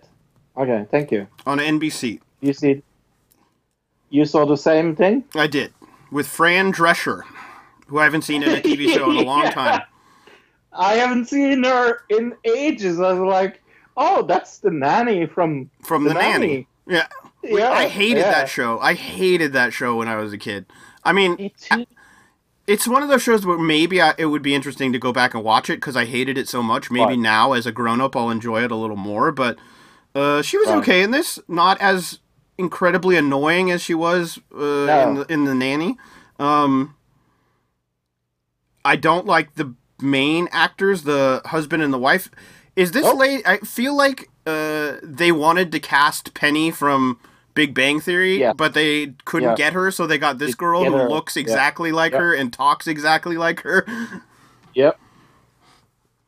That is exactly what it felt like. But uh, no, I just, I just thought, I, I, I think I give up on American like sitcoms because I go, I get so distracted by the laugh track that I don't enjoy it. It's like I, it's the laugh track in the background that destroys I- it. yeah, I grew up with it. You know, I grew up with Right. Family Matters and uh, Boy Meets World and uh, fa- uh, you know all those shows that ha- always had laugh tracks as a child. So I don't even notice it in my brain as an American. It's like not even a. It doesn't even come into consideration in my brain. Think- Uh, but this, yeah. And I usually, you know, I usually give shows like this, American sitcoms, a break because I like American sitcoms to a degree. But Mm-hmm. this show was not funny. Is the problem. Yeah. Uh, we should kind of say I- what it's I- about. Why don't you go into a little bit about what it's Sure. about? Yeah, it's it's about a family that uh, uh, all of a sudden needs to take care of uh, uh, the in-laws of of was it the I think it's the son's Uh, parents. the uh, son's parents? Yes, right. thank you. They go bra- bankrupt And- for some reason, and They go bankrupt. yeah, Yes, and uh, they need to take them in, and they need to like. It's it's about the economy. It's like also like, I I know nothing about uh, economy, so maybe it's that that aspect of it as well. Also, I find extremely boring because I find money so incredibly hard to understand. It just But yeah, no, the show was generally not funny. I give it a three point five. I gave it a three. What else did you watch? Okay, yeah, a lot of TV this week actually, and uh, there's probably enough Yep. that we're going to be able to cover some from this week next week because there were some shows I wasn't even able to get to. Uh, but I saw, let's see, oh Tommy from on. CBS, which was a show about a f- female uh, police chief who becomes the female police chief because uh, the mayor. Uh, there's like a scan. There's a scandal with the previous police chief as far as a sexual scandal. The mayor wants to have a female police chief for kind of PR reasons, uh, and she also just happens to be gay. That's just like also Right. a part of it. Um, and it's about her kind of struggle with the politics of the police uh and but also they you know they investigate a crime each, each episode i'm assuming what do you think of this Uh, it's a very standard uh, police show. it's a show I have seen 6,385 other times. I don't mind it, but it's not like I'm going to. I'm not going to follow this no me neither at all. I mean it, I'll, I'll Uh, watch the next episode just so i can count it at the end of the year so i've watched two Yeah. episodes but uh it's like you said it's incredibly standard. The only thing they changed is that it's a female and she's gay. So they just took a show that they've made a hundred times and they said okay let's but put it let's put a character in it that's the main character that's a female and gay and we'll make the same show and people will watch it. And you know Right. it, it had some it had a few good messages as far as it's got a political Yeah. message to it as far as like uh women in the workplace and what discrimination they have to go through especially pol- uh, women in the police force or even like the military uh, it's even harder for them because it's a male dominated field. I understand that that's what they're going for, and those politics are interesting. But as far as a show, uh, not that entertaining. The the the crime that they investigated in this, I was not intrigued by. I was more intrigued Yeah, by everything around it. The main actress, I don't think she's that great of an actress, to be honest. I've seen her in things before, but um, Yeah, yeah. there's Oh, Jackie, for example. uh, oh yeah, it is Nurse Jackie. That's where I've seen her before. Uh, she, Right. I think she had a prosthetic nose or something in this as well. It was a little, it stood out a little bit Right. to me. Uh, I give it a three. I gave it a four. It's totally okay. Uh, I saw For Life. This is a new uh, show on American television. Don't ask me what fucking channel it's from, because I don't really remember, because I saw it from a Canadian thing. Uh, but yeah, no, this is about uh, a guy in prison that becomes a lawyer. Uh, this Oh yeah, yeah. I've seen the, I've seen the preview for this. Yeah. Okay, yeah. This is a very like standard uh, show. Other than that, I actually liked it.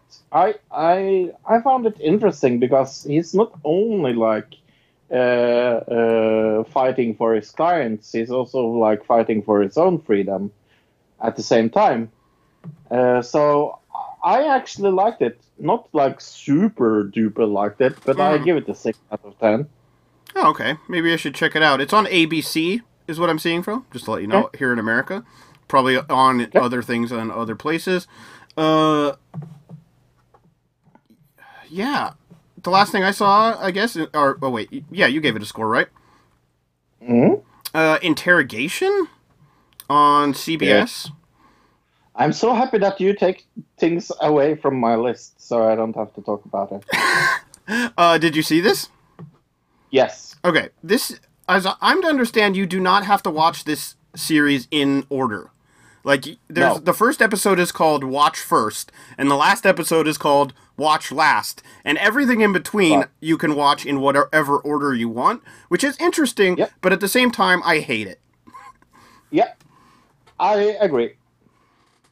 Uh, not that I hate the show, I just hate the No, no, no. I hate the no, structure the of it. of it. Yes. Yeah, the concept of it is just really stupid. Yeah, just tell me what to watch. I don't want to have to decide when I'm sitting down to watch TV. I don't want to have to decide Right. what the next episode's going to be or whatever.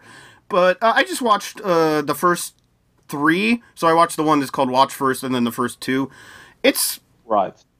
it is what it is. It's it's a show about uh, it's a about a guy who's charged with uh, murdering his mother, but it's also about all these other people around the uh, case. Yeah. It's more about everybody around the case, and each episode is about a different thing around the case of this of this guy. Right? Is that how you would kind of describe it? It's hard to Yeah. describe, actually. I didn't think about it till Uh. just now. No, it, I would agree. But uh, he, here's my big problem about it. I don't think it's that good. no, it's pretty I don't standard. think it, it's very standard. It's like a true crime me a little- drama. You've seen like a hundred Yeah. of them. Yeah. Yeah, I was just going to say that. It really kind of reminds me of of that Netflix show we had uh, uh, last year or the year before that about uh, uh, the Afro Americans that got in jail because of injustice that Trump said should be in jail uh, and didn't do it. If you remember them, the Oh, the Central Park uh, the Five. Afro- right, the Okay. Central Power Park Five. Right. Okay. Now. Yeah. Uh, but it's a bad version of the Central uh, Park Five series of, of Netflix. It's just like the acting in this uh, is subpar, and I also find the structure of it because I also saw I saw I saw four shows, but I don't think I will continue. I'm not going to. Uh, and I- no.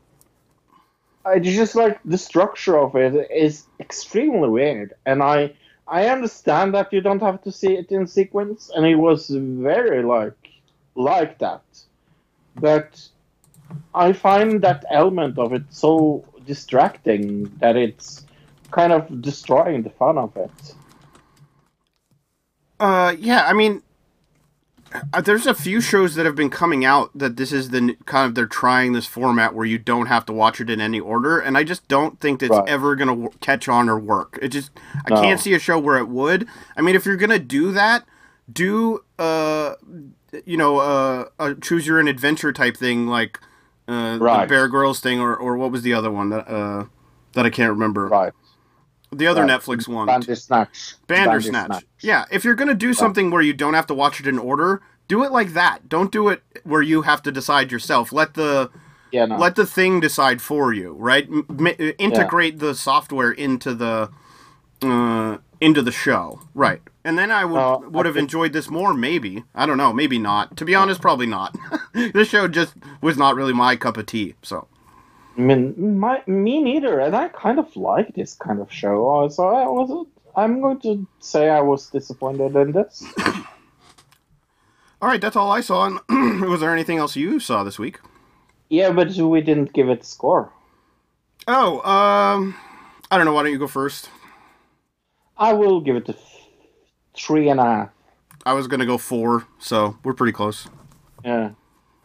Uh, yeah, the last thing I saw uh, was something I really, really, really recommend, and that's why I saved it for the last, so people can hear this because it is also a Netflix thing. It's uh, four episodes long, so it's not long at all. It's called The Pharmacist, uh, and it's a true crime documentary on on Netflix. And this is how you do a true crime Netflix show. This is fucking banana school, and uh, I don't want to say anything what it is about or anything because I think the more you go into this in the dark, the more interesting will you find it. I But already I know what it's it- about, so I'm. I guess I'm. I'm spoiled, but Okay. But I give it a 9 out of 10. I freaking loved it. all right, cool. Uh, Are you going to see it? yeah, I, I I checked it out. Like as far as I watched the trailer to see if I wanted to watch it. I just n- didn't get around to watching it. Uh, it's like a mini series. There's only four episodes, so it'd be Yeah. easy to watch this week if I if I get around to it. It reminds me a little of that cat show. Oh, okay. Right, but well, Yeah. it's, because it's a mini series, right? Right. That's the last thing I saw. I All right, let's talk Messiah episode six. Yeah. Walking on Water episode. uh, called "We Will Not All Sleep." Uh, Jibril has a striking vision in the desert. Eva finally get gets hard intel on Al-Masih, whose devotees form a convoy to follow him out of Texas. Hmm? Like this episode as well. I, I think I said this last week. I'm sorry that I didn't like this in the beginning. yeah, you mentioned that last week. Uh, Yeah. I mean, you know, you went into it with one, one idea of what it was going to be, and then you had to get used to it being something a little different than what you wanted it to be. Like you had expectations, and you know, Right. having expectations in going into something is it can work in your benefit. It also be incredi- impre- incredibly hard to like something after you expect it to be amazing. Um, Yeah. and this episode uh, we get a lot of build up but also right at the end they kind of let us know what's going to happen in the next episode because uh, Right. he leads this uh, the messiah i guess he leads all these people out of texas to washington d.c uh, but at the same time as he's doing this there's this kid in the desert right outside of israel who was led there by the same guy uh, and he, the part where he walks up to the guy walks up to the gate naked and uh, the the kid is you know across from him with the gun and they're both like Right. the, the one kid is you know is a teenager and the other kid is a younger teenager but he's the one holding the gun again uh, you know up to him and it's Right. it was a very moving moment uh Do you know what, Luke? I think we have been tricked because I I figured it out this week. Those clips is him as a sh- as a kid. Uh, but he saw himself in the future. Then, Yeah, yeah. Then how did he lead himself uh, to Israel? I I have no clue, but I think I think uh, In the episode one, yeah, right? right, yeah. They come out of Syria and they go to Israel and they're following somebody. Are they following that kid? Yes, I think it is. And so that guy's not actually there. He doesn't exist. Right. Or but he exists in the future. yes. I mean, it's possible. Uh, I think so. I have a strange feeling that we'll find out they are the same per- person. what we did find out this week is that Right. um, he has a brother, right? Right. And we know that Maybe that kid Other. that kid has Oh. a brother that Right. left. He the brother left when all the other people left, uh, and that kid stayed there waiting for the Messiah to come back, right? Yeah. So it maybe it is his brother. No, I'm saying it could be him. I think your your theory is could be correct. That's one theory that could totally be Right. right. Is that uh, we're seeing that in the past, and his brother left, and now this is him in the future, and this uh, CIA lady, she's gonna go find the brother who left him, and they haven't seen each other in however long, right? Right. Uh, after this episode, could this be? Could he still be a fake uh, Messiah? After literally walking on water in front of hundreds of Water. people, Yeah. I don't know. David Blaine. I've seen uh, Criss Angel walk on I've water seen- in front of a yeah. whole bunch of people. Yeah, me too. Yeah, me too. My other theory is that the brother is a twin brother, and that's how one of them. That's how he got to America so quick. Is that one of the brothers is in America, the other one is still in Israel, Ah. and they're twins, and that's how. And they're just both doing the same thing. Does that make sense? Yeah. I mean, I think both of us have a good. I think your story is a way more interesting story, though. Is that it, it- it's him in the past? Right. Okay, but I need to tell the audience that uh, next week we will do four episodes of Messiah because we actually have too much Eurovision going on right now. So we next week we will tell you about uh, episode seven, eight, nine, and ten. So if you want to follow on uh, that, you should see the three, uh, four last episodes of Messiah. Look, we don't have time for a main top uh, topic this week because uh, the Razzies has screwed us more or less. Uh, we will talk about that right now because we're going to directly into the movie round. Because guess what? The Razzies wasn't this week. Uh, no, we we. I mean, everything. We've done this so many times in the past, and every year the Razzies Yeah. has been around this time, and It's the day after the, the Oscars. Every fucking year it has been the day after the Oscars. and for some reason we don't even know when it is now. There, it has not Nope. even been announced when when it's like the date it's going to be of this year of 2020. We have all the nominees, so we're going to go through and do our our bet as far as the nominees, and then we'll uh, figure out uh, who's When it gonna is, I win. guess. Yeah, who's gonna win when it actually is. Figure out when it is. But w- I went to their website to just kind of like figure out what's going on. Uh, and they say uh, about this whole thing about it not being on its at its normal time. The Razzies say on their website, due to the Oscars' accelerated 2020 calendar, which has stressed out the entire industry and is about to ruin the holidays for everyone. So clearly, this was posted maybe in December. Uh, we here at the upper echelons of the Razzie organ- organization have decided to avoid anxiety and set our own schedule this year. Uh, stay tuned. Uh, we are going to be televised and we need to look pretty. So I guess what they're saying in this little, they don't actually give a date, but apparently they're going to televise the Razzies this year. We don't know what channel it's going to be on. We don't know when it's going to be, but we do have the nominees. So let's go through it, I guess. Uh, are you ready to uh, do your picks? yeah, let me get my picks back up because I have them right here. There we go. All right, now I'm ready. Okay, we begin from the uh, end of it. Uh, Razzie Redeemer Award. Uh, Jennifer Lopez is nominated for Hustlers. Eddie Murphy for Dolomite is My Name. Keanu Reeves for, for John Wick uh, Chapter 3 uh, and uh, Toy Story. Uh, Adam Sandler for Uncut Gems. And Will Smith for Aladdin. Luke.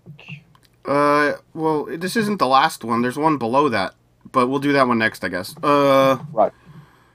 what did I pick for Razzie Redeemer Award? Uh, oh, Adam Sandler for Uncut Gems is what I picked, right?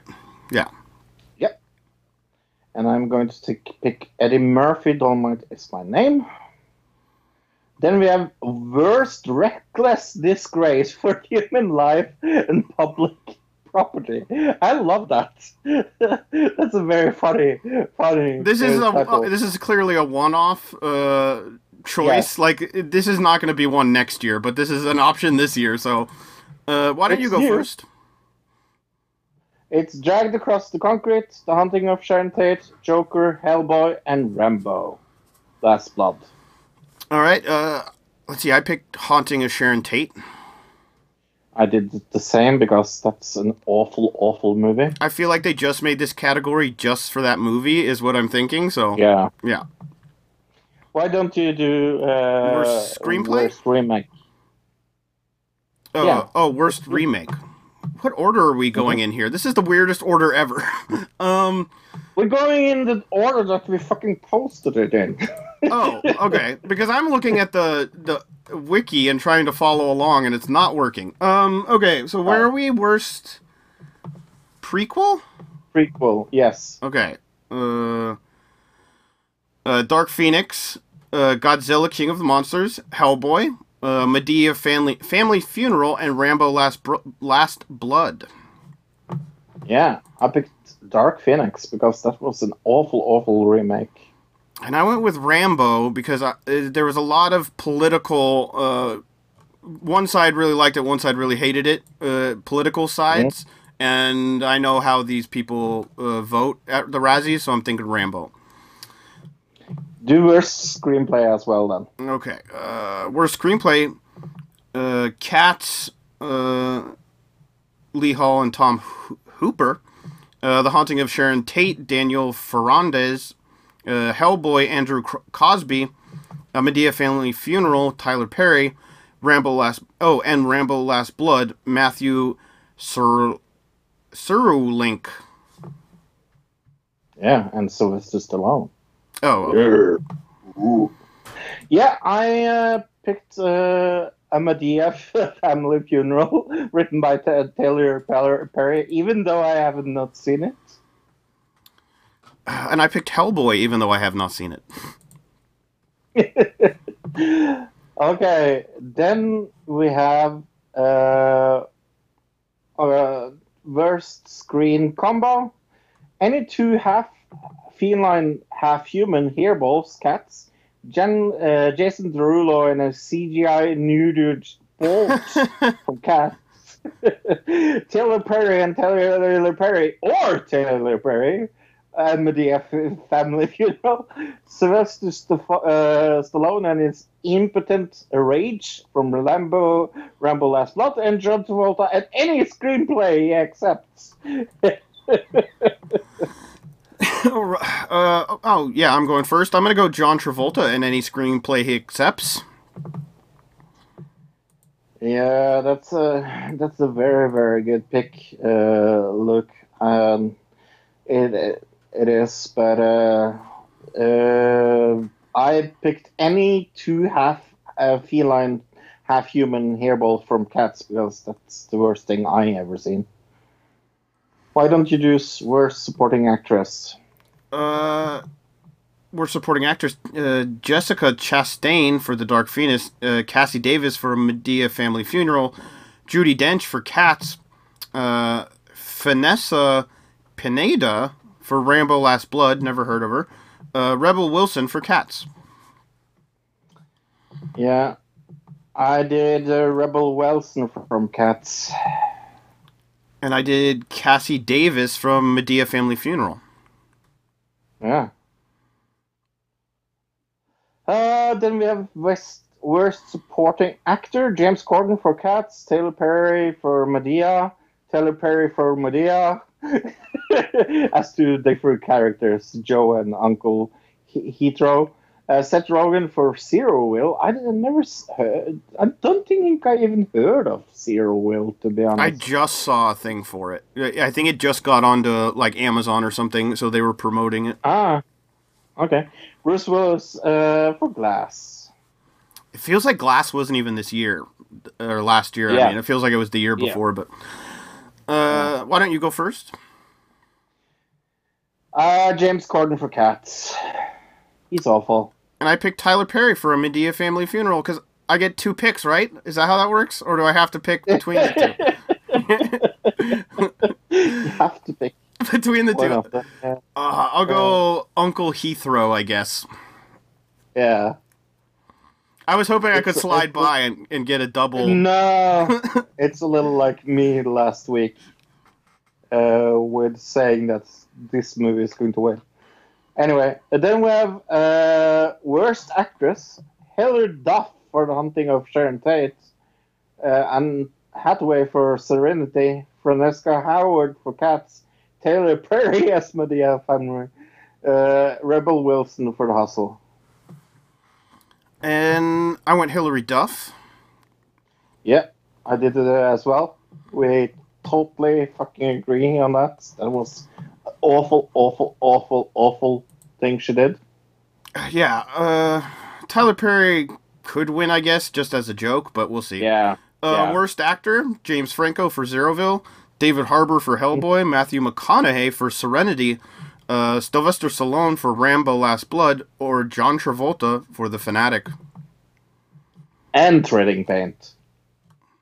Oh, I didn't see that. Okay, Yeah. I agree with that So I'm 100. Picking percent John- Yeah. I'm picking uh, John Travolta. Let's see.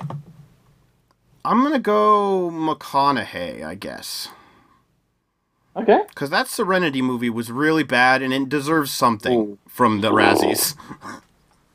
It's awful.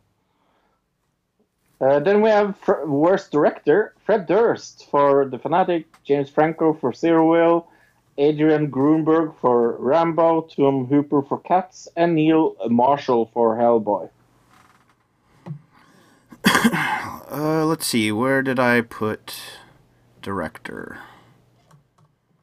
It's pretty far down the list. Oh, it's up at the top. Okay. Uh, Tom Hooper for Cats is what I picked. Yeah, and I went Fred Durst for The Fanatic. That's probably a good pick, to be honest. rolling, rolling, rolling. Sorry? That's probably a good pick. Yeah. I think yours is a good pick as well. Yeah. Uh, this list, all these lists make me kind of want to see Zeroville to see how bad this movie really is. But uh, the final Yeah. one, worst picture, uh, Cats, Deborah Hayward, uh, The Fanatic, uh, Haunting, oh, The Haunting of Sharon Tate, A Madea Family Funeral, and Rambo Last Blood. Yeah, I went with uh, the real answer. I went with Cats. I'm gonna go with The Fanatic. I feel like they might go for that one. Yeah. Yeah. I think my real pick would be Haunting of Sharon Tate because that was my worst of the year last year. But Right. I don't know if they're going to pick that. I think they'll give those. A, I think they're going to give Hilary Duff the worst actress, so I don't think they're going to give it worst Right. picture. Yeah. Right. So that was our pick for uh, the raspberry. So we will tell you when we know when it is because we have no fucking clue. It doesn't seem like they know when it is, to be honest, bro. True.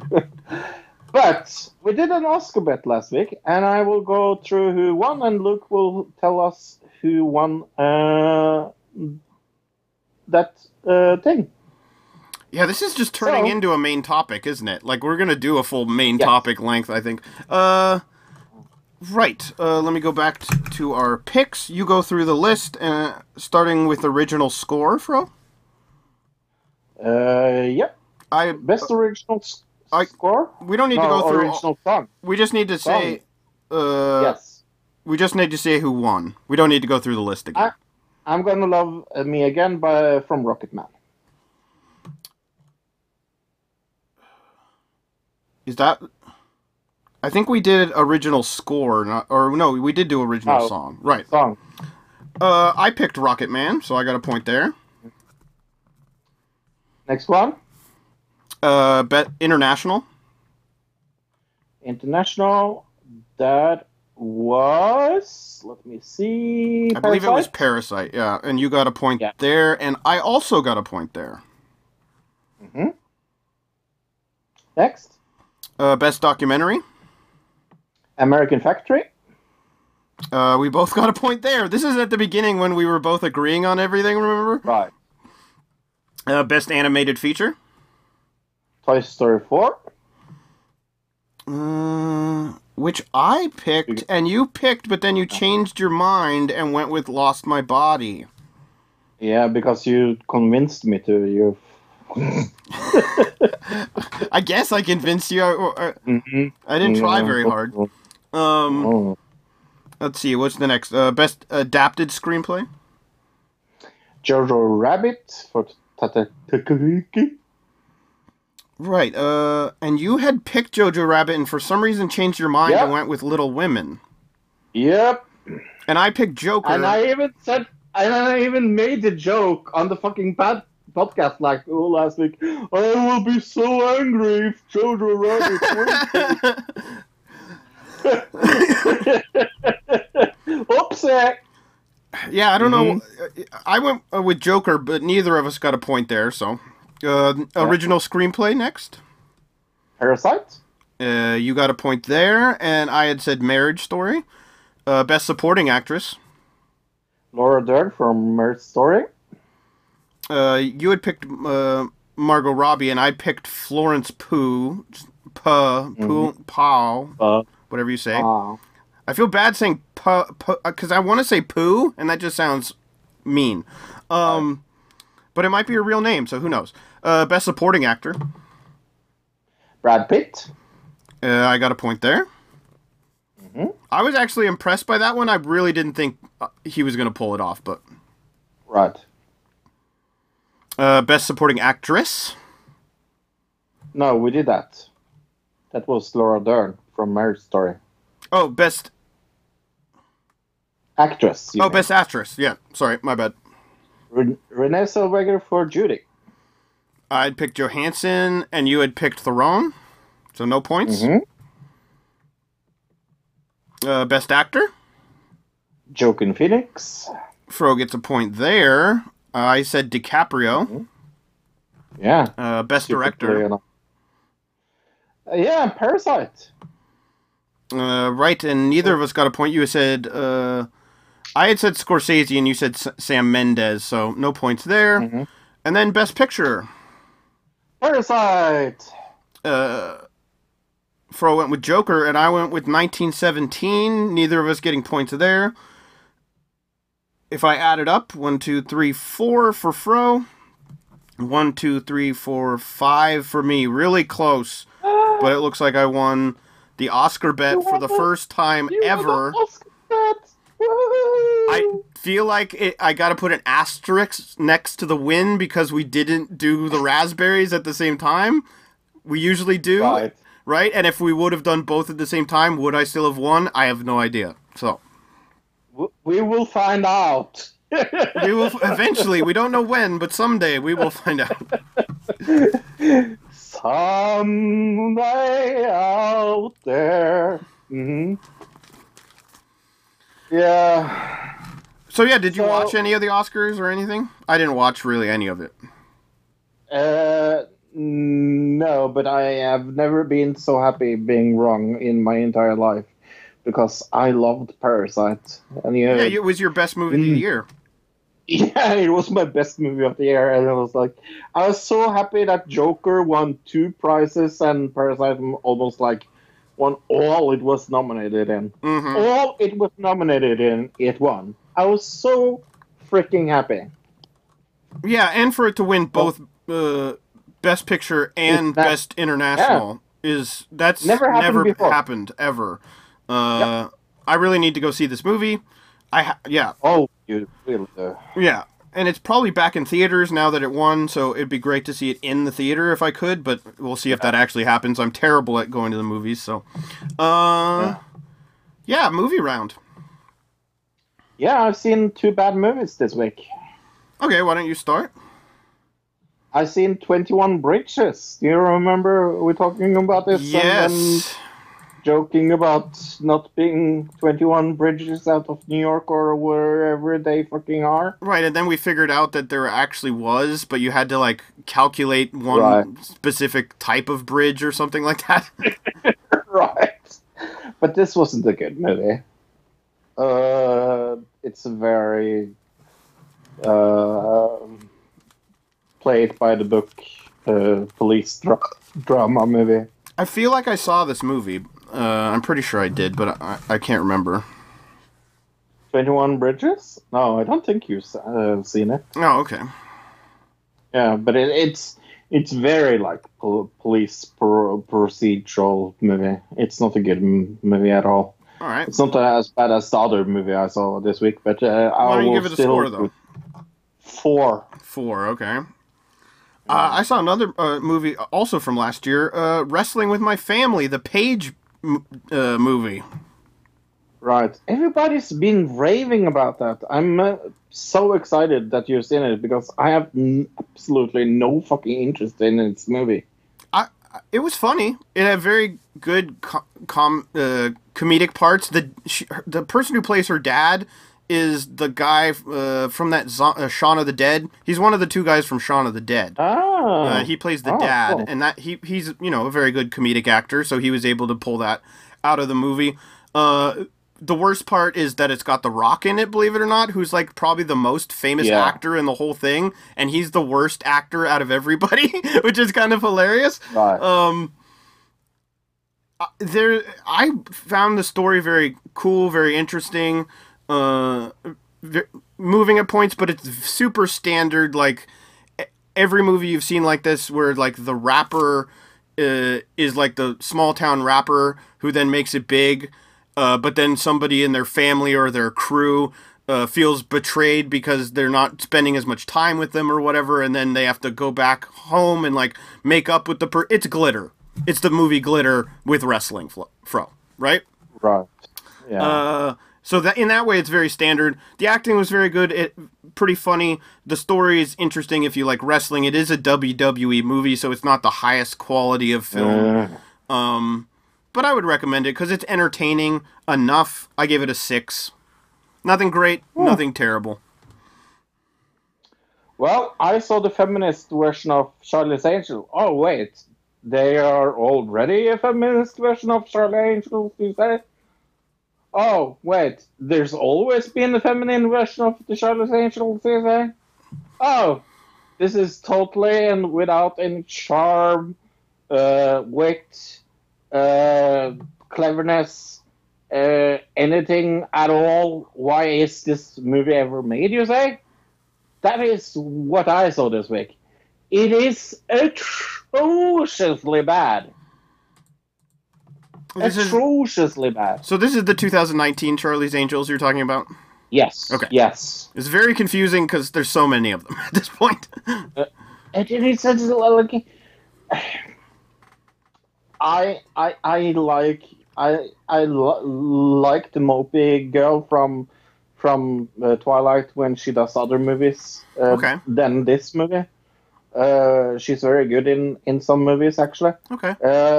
But but this was just awful. I give this a two. It's almost unwatchable. Okay. Almost. Uh, I saw a movie, a documentary. Uh, I think it was a Netflix documentary, or it was just on Netflix. Uh, it was called "Cats the Meowvie," Okay.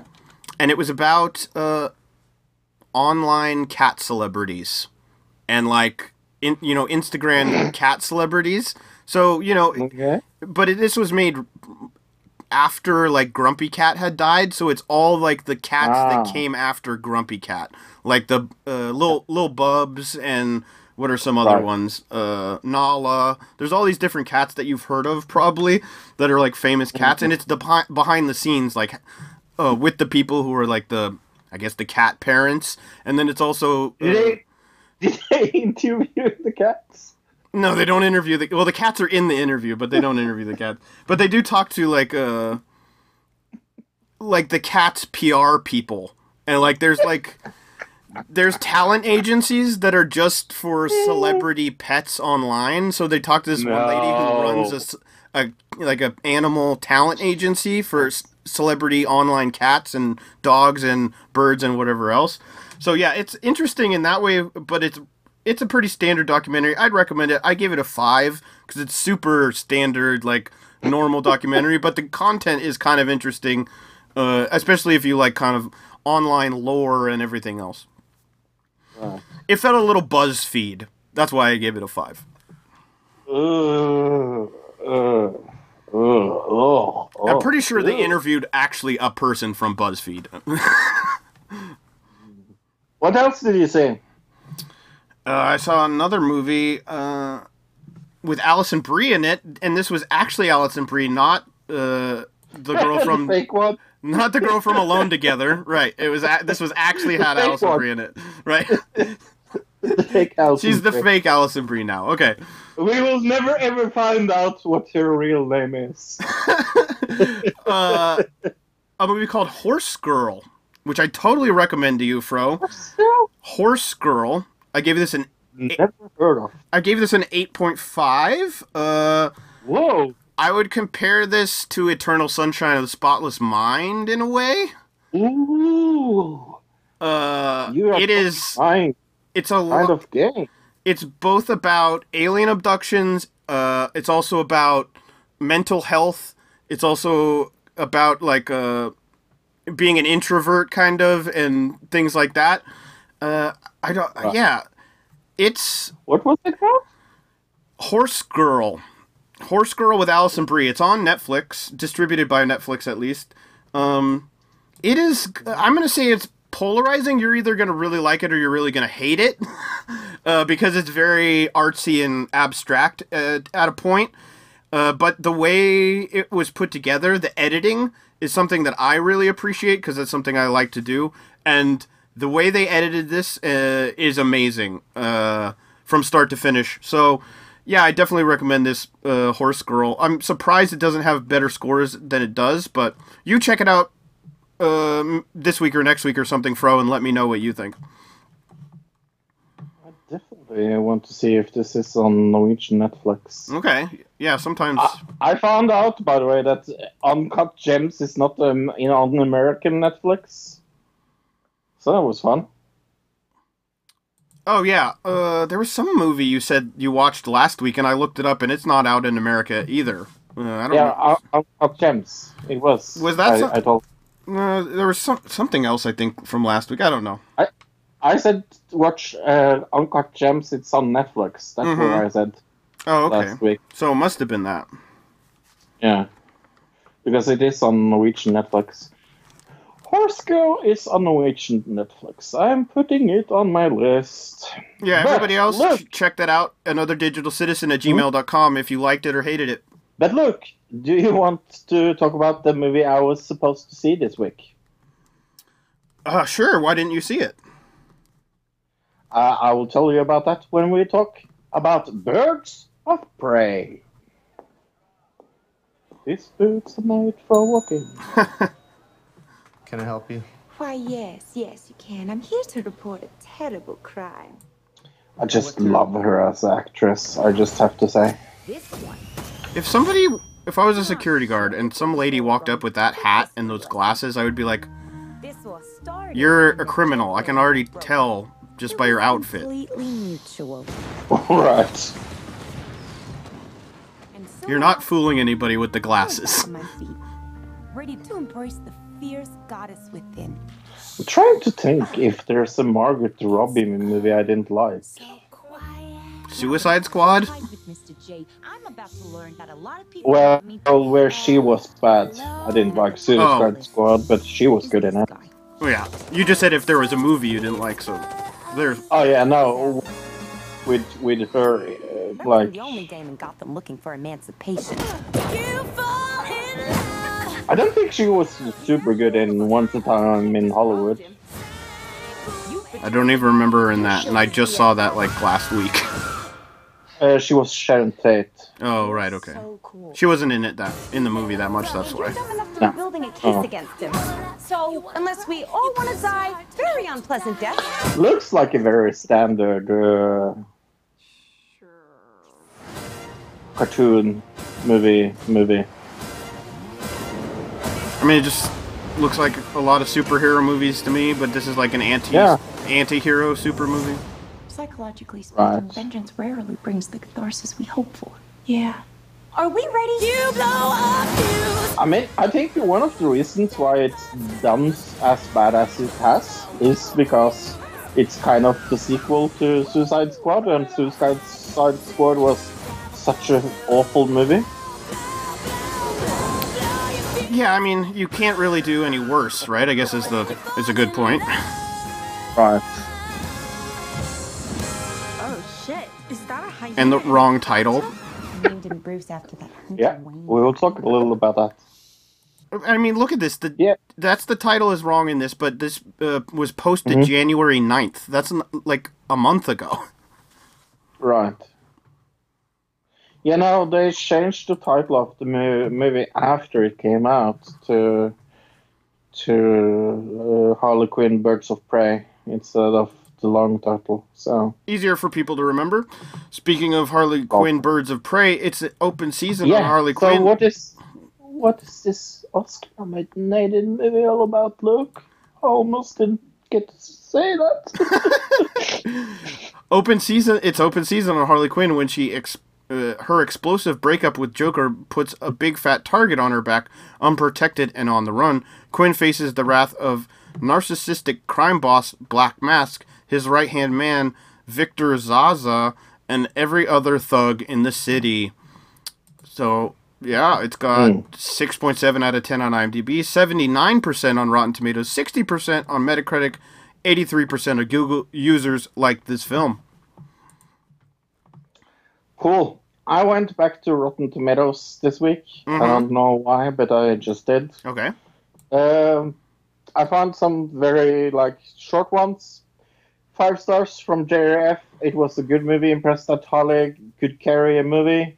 Alice L said five stars. Ladies kick butt. Uh, Danny uh, Dang said three stars. This movie was stupid but entertaining.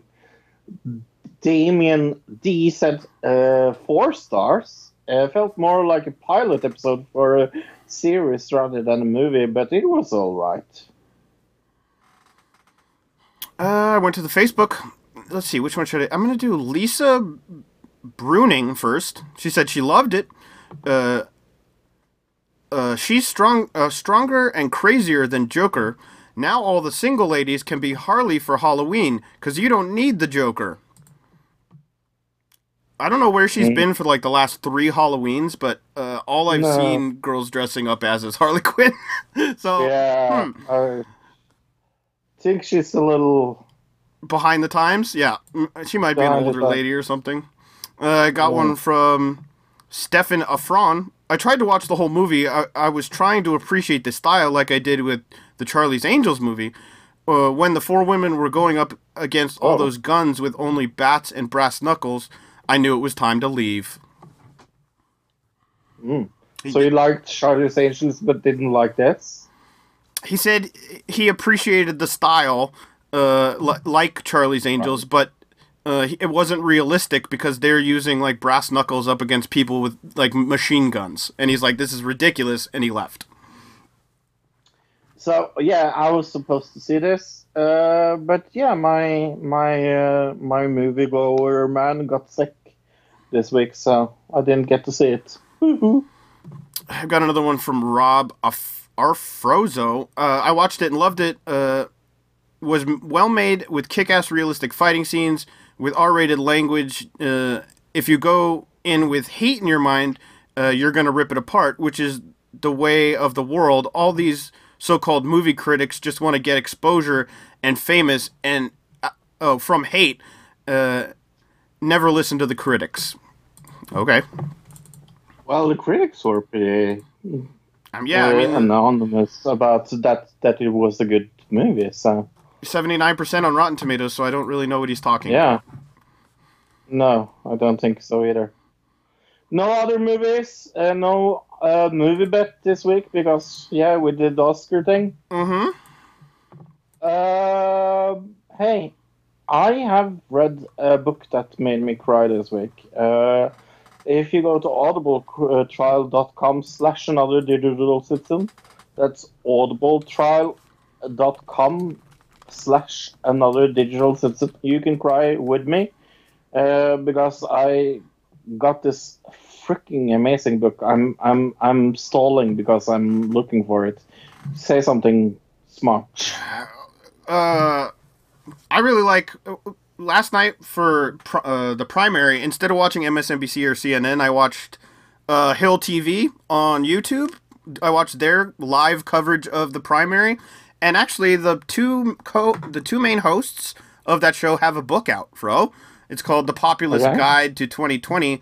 A new right and new left are rising, and I believe they're going to be on Audible pretty soon. The book's out, but the audio version, like it just came out. So the audio version is going to be out in a few weeks. So if you want to go to audibletrial.com forward slash another digital citizen and get that in a few weeks, you can. But Fro has another suggestion, I think. Did I buy enough time? Uh, you, you didn't, but but uh, it's it's uh, it is the the book from one of the girls that left the West ba- Bapt, uh, Baptist Church. Okay. Megan Phelps-Roper, it's called. Uh, that's It's her by. name. I found it Okay. right. Unfollow a memory memory of loving and leaving the Westboro Baptist Church. Unfollow. Uh, it's by Megan Phelps-Roper. It is freaking amazeballs.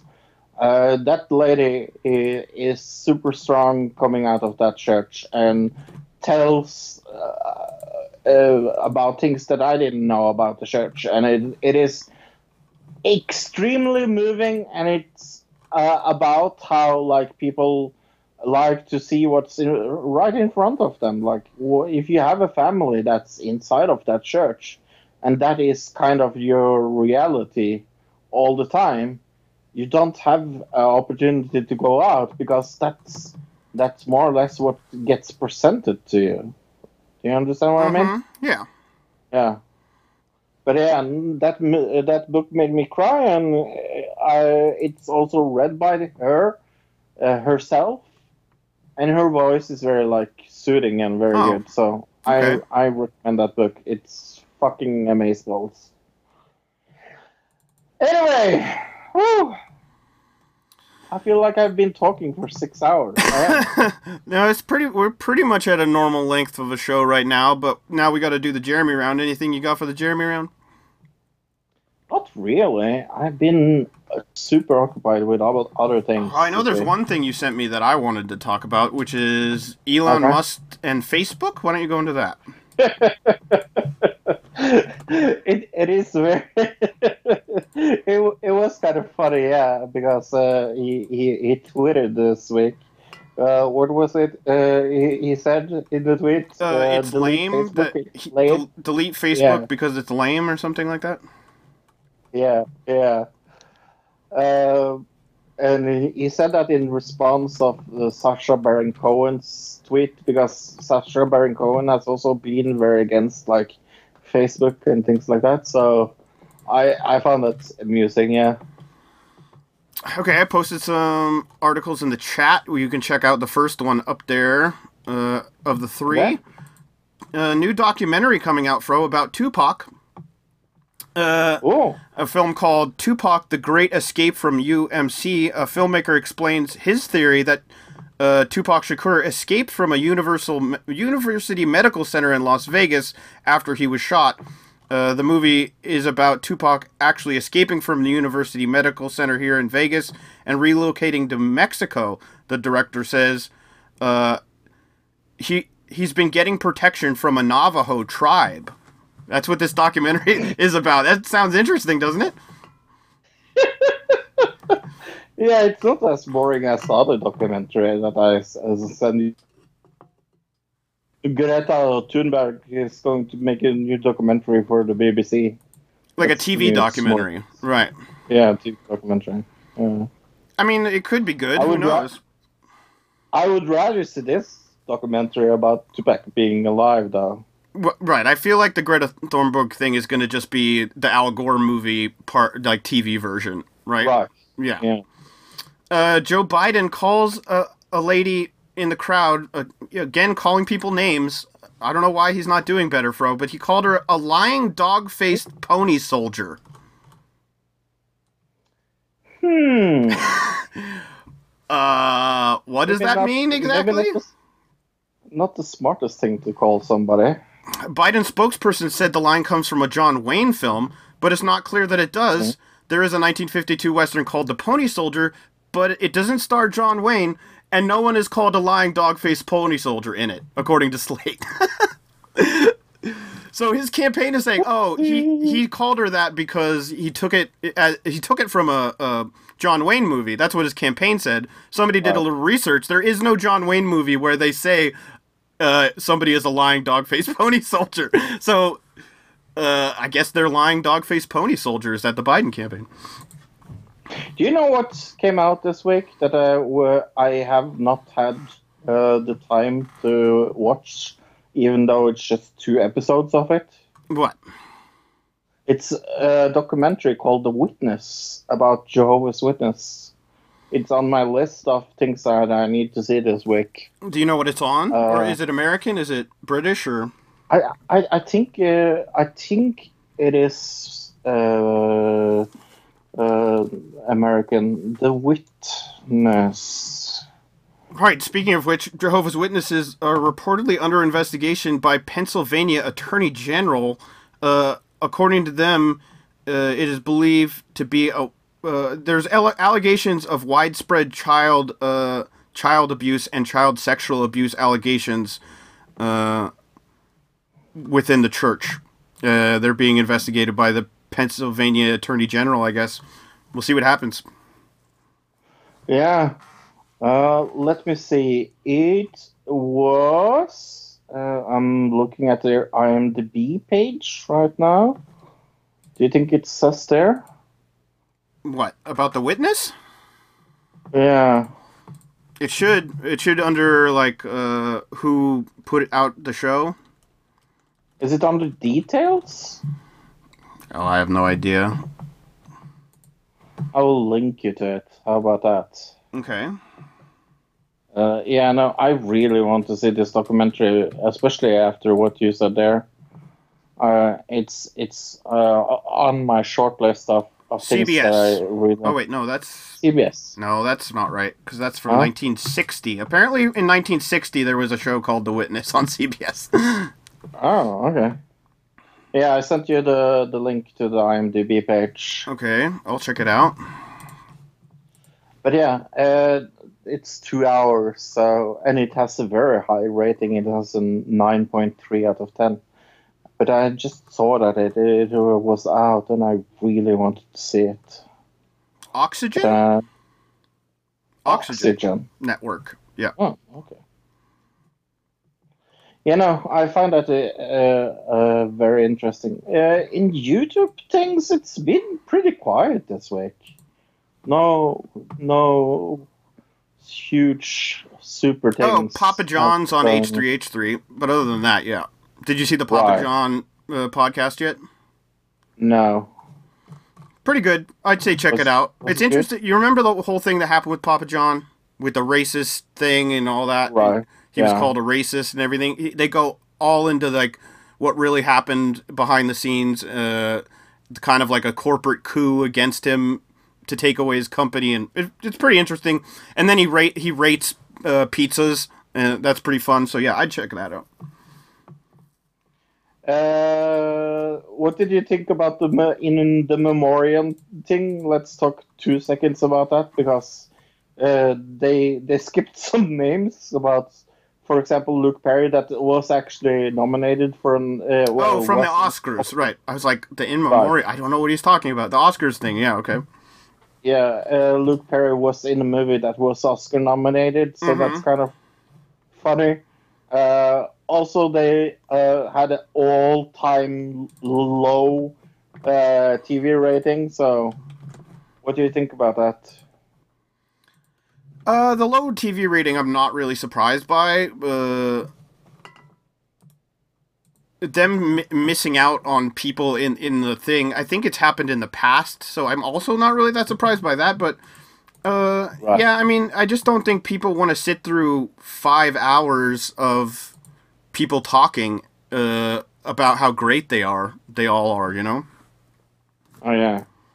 Oh, Logan Paul. Uh, oh, let's talk two seconds about this. Okay. So Logan Paul, uh, uh, uh, one of the Paul brothers, has uh, uh, challenged Antonio Brown to a boxing match because that's how you do it nowadays. mm-hmm. And and the rumors is that oh, Antonio Brown and Logan Paul will box each other. You know who Antonio Brown is, right? Is he the tech guy? No, Antonio Brown is is a is a is a is a football player. I'm, oh, I'm Oh, okay. surprised that I know that. Yeah, I, no. I know. Who am I thinking? Of? I'm thinking of something Brown, the the guy who's the YouTube tech guy. Yeah, but no, Antonio Brown is very very big and very Afro American. I, I think if you Google his face, you have definitely seen him before. But yeah, no. Three days ago, uh, Logan Paul came out with a diss track on Antonio Brown, and Antonio Brown didn't like that. He he, went uh, to his like uh, Facebook feed and, and like yelled at him and was going to sue him for gimmick infringement and things like that. So I was thinking of Marques Brownlee. That's who I was thinking of. The Oh. tech, tech YouTube guy. Yeah. right, right. Uh, here's something that happened online. Go ahead and check that article uh, out. Fire Chuck Todd trends after MSNBC anchor quotes article comparing Bernie Sanders supporters to brown shirts. If anybody doesn't know what the brown shirts were, it was like the Nazi paramilitary Nazi, troop yeah. people. Yeah. Right. Uh, let's see if I can find the quote. Uh, here's what he said. No other. Uh, this is what he Chuck Todd said. No other candidate has anything like this sort of digital brown shirt brigade. I mean, except for Donald Trump. The question no one is asking is this: What if? Uh, what if you can't win the presidency presidency without an online mob? Uh, what if we li- now live in a world where we have we're having bullying aggro social media army running around popping anyone who sticks their heads up is either important ingredient or critical maker of success so yeah he compared bernie sanders supporters to nazis we've gotten to that point fro hooray Hey, coming up next week, Luke, we will do Messiah episode 7 review. We will do Messiah episode 8 review. We will do episode 9 review. And an episode 10 review. So, watch it, people. Watch it if you want to follow that. We will do another digital review of the most anticipated movie of all time, Sonic the Hedgehog. i think it was my number five on my list of most anticipated but sure No, it's the most anticipated movie of all time. i'm actually looking I mean- forward to it I'm looking forward to it as well, but I was also looking forward to see Cats. So right something- yeah yeah Right. you're right you're right It, it's it's kind of in the same reason why why why. So, it could really go either way yeah you're right Mhm. Uh, our main topic is going to be about uh, Put, Pete Buttigieg. Buttigieg. Like, do you know? Every time I say that name, I think of PewDiePie. Is that kind of weird? Ah, I miss PewDiePie. You don't think Yeah. about it until like uh, weeks later, and then I, the other day I was searching around like on YouTube, Right. uh, and I was like, "Oh, uh, Pew- oh, there's no PewDiePie movie or video." All right. It's been over four weeks now. yeah, It's almost a little weird. no, not really. I mean, he's been doing it for so long, every single day. I think he deserves a month. No, no. Yeah, I, I agree. I just miss it. mm-hmm. totally. But yeah, we will we will do. Uh, main topic is Pete uh, J- Buttigieg uh, in the CIA, and we will also talk about other weird things we found find out about him the coming week. But uh, it's our favorite segment. What is going to happen in the next week? Um, I'm going to say it this week. Uh, Maxwell is going to be found. See, I stole one of yours. Mm-hmm. Uh huh. So now you can't say that. So you have to find out something else to say. Um, I had a very funny one. Uh, oh yeah. Uh, th- they find out that everybody is going to have the same time in the entire world.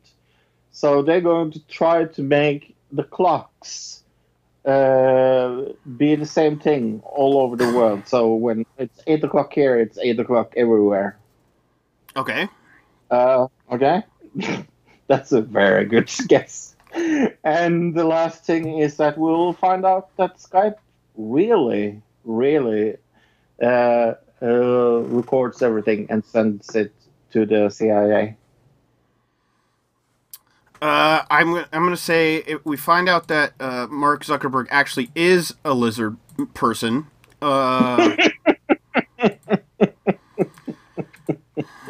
uh, I'm gonna guess That's a good that. Tom Perez. Uh, something happens with Nevada, and Tom Perez, the DNC chairman, has to quit. That's a far Okay. off one. And Mhm. I guess there's going to be some other religion. Let's say Scientology is going to get in trouble for uh, little kids being molested because th- there's going to be another religion there was uh, coming up. So I, I think it's going to be Scientology. I don't think Scientology is kind of in the molesting mood. They are in the more like exploit people for What money. scares me about Scientology is we've seen a lot of documentaries like years ago, but now we have no idea what's going on in there. They've like you know what I mean. They've completely hidden out, and that scares me more than when we knew stuff. No, that that's true. It's always the people in the shadow you should be fucking scared about. Yeah, totally. It's not the people. It's not the people that actually tells you where you live. Like, where do you live and what's your name? My name is Luke from the United States. My name is Fro, and I'm from Norway. Goodbye, everybody. Goodbye, everybody. Goodbye, citizen.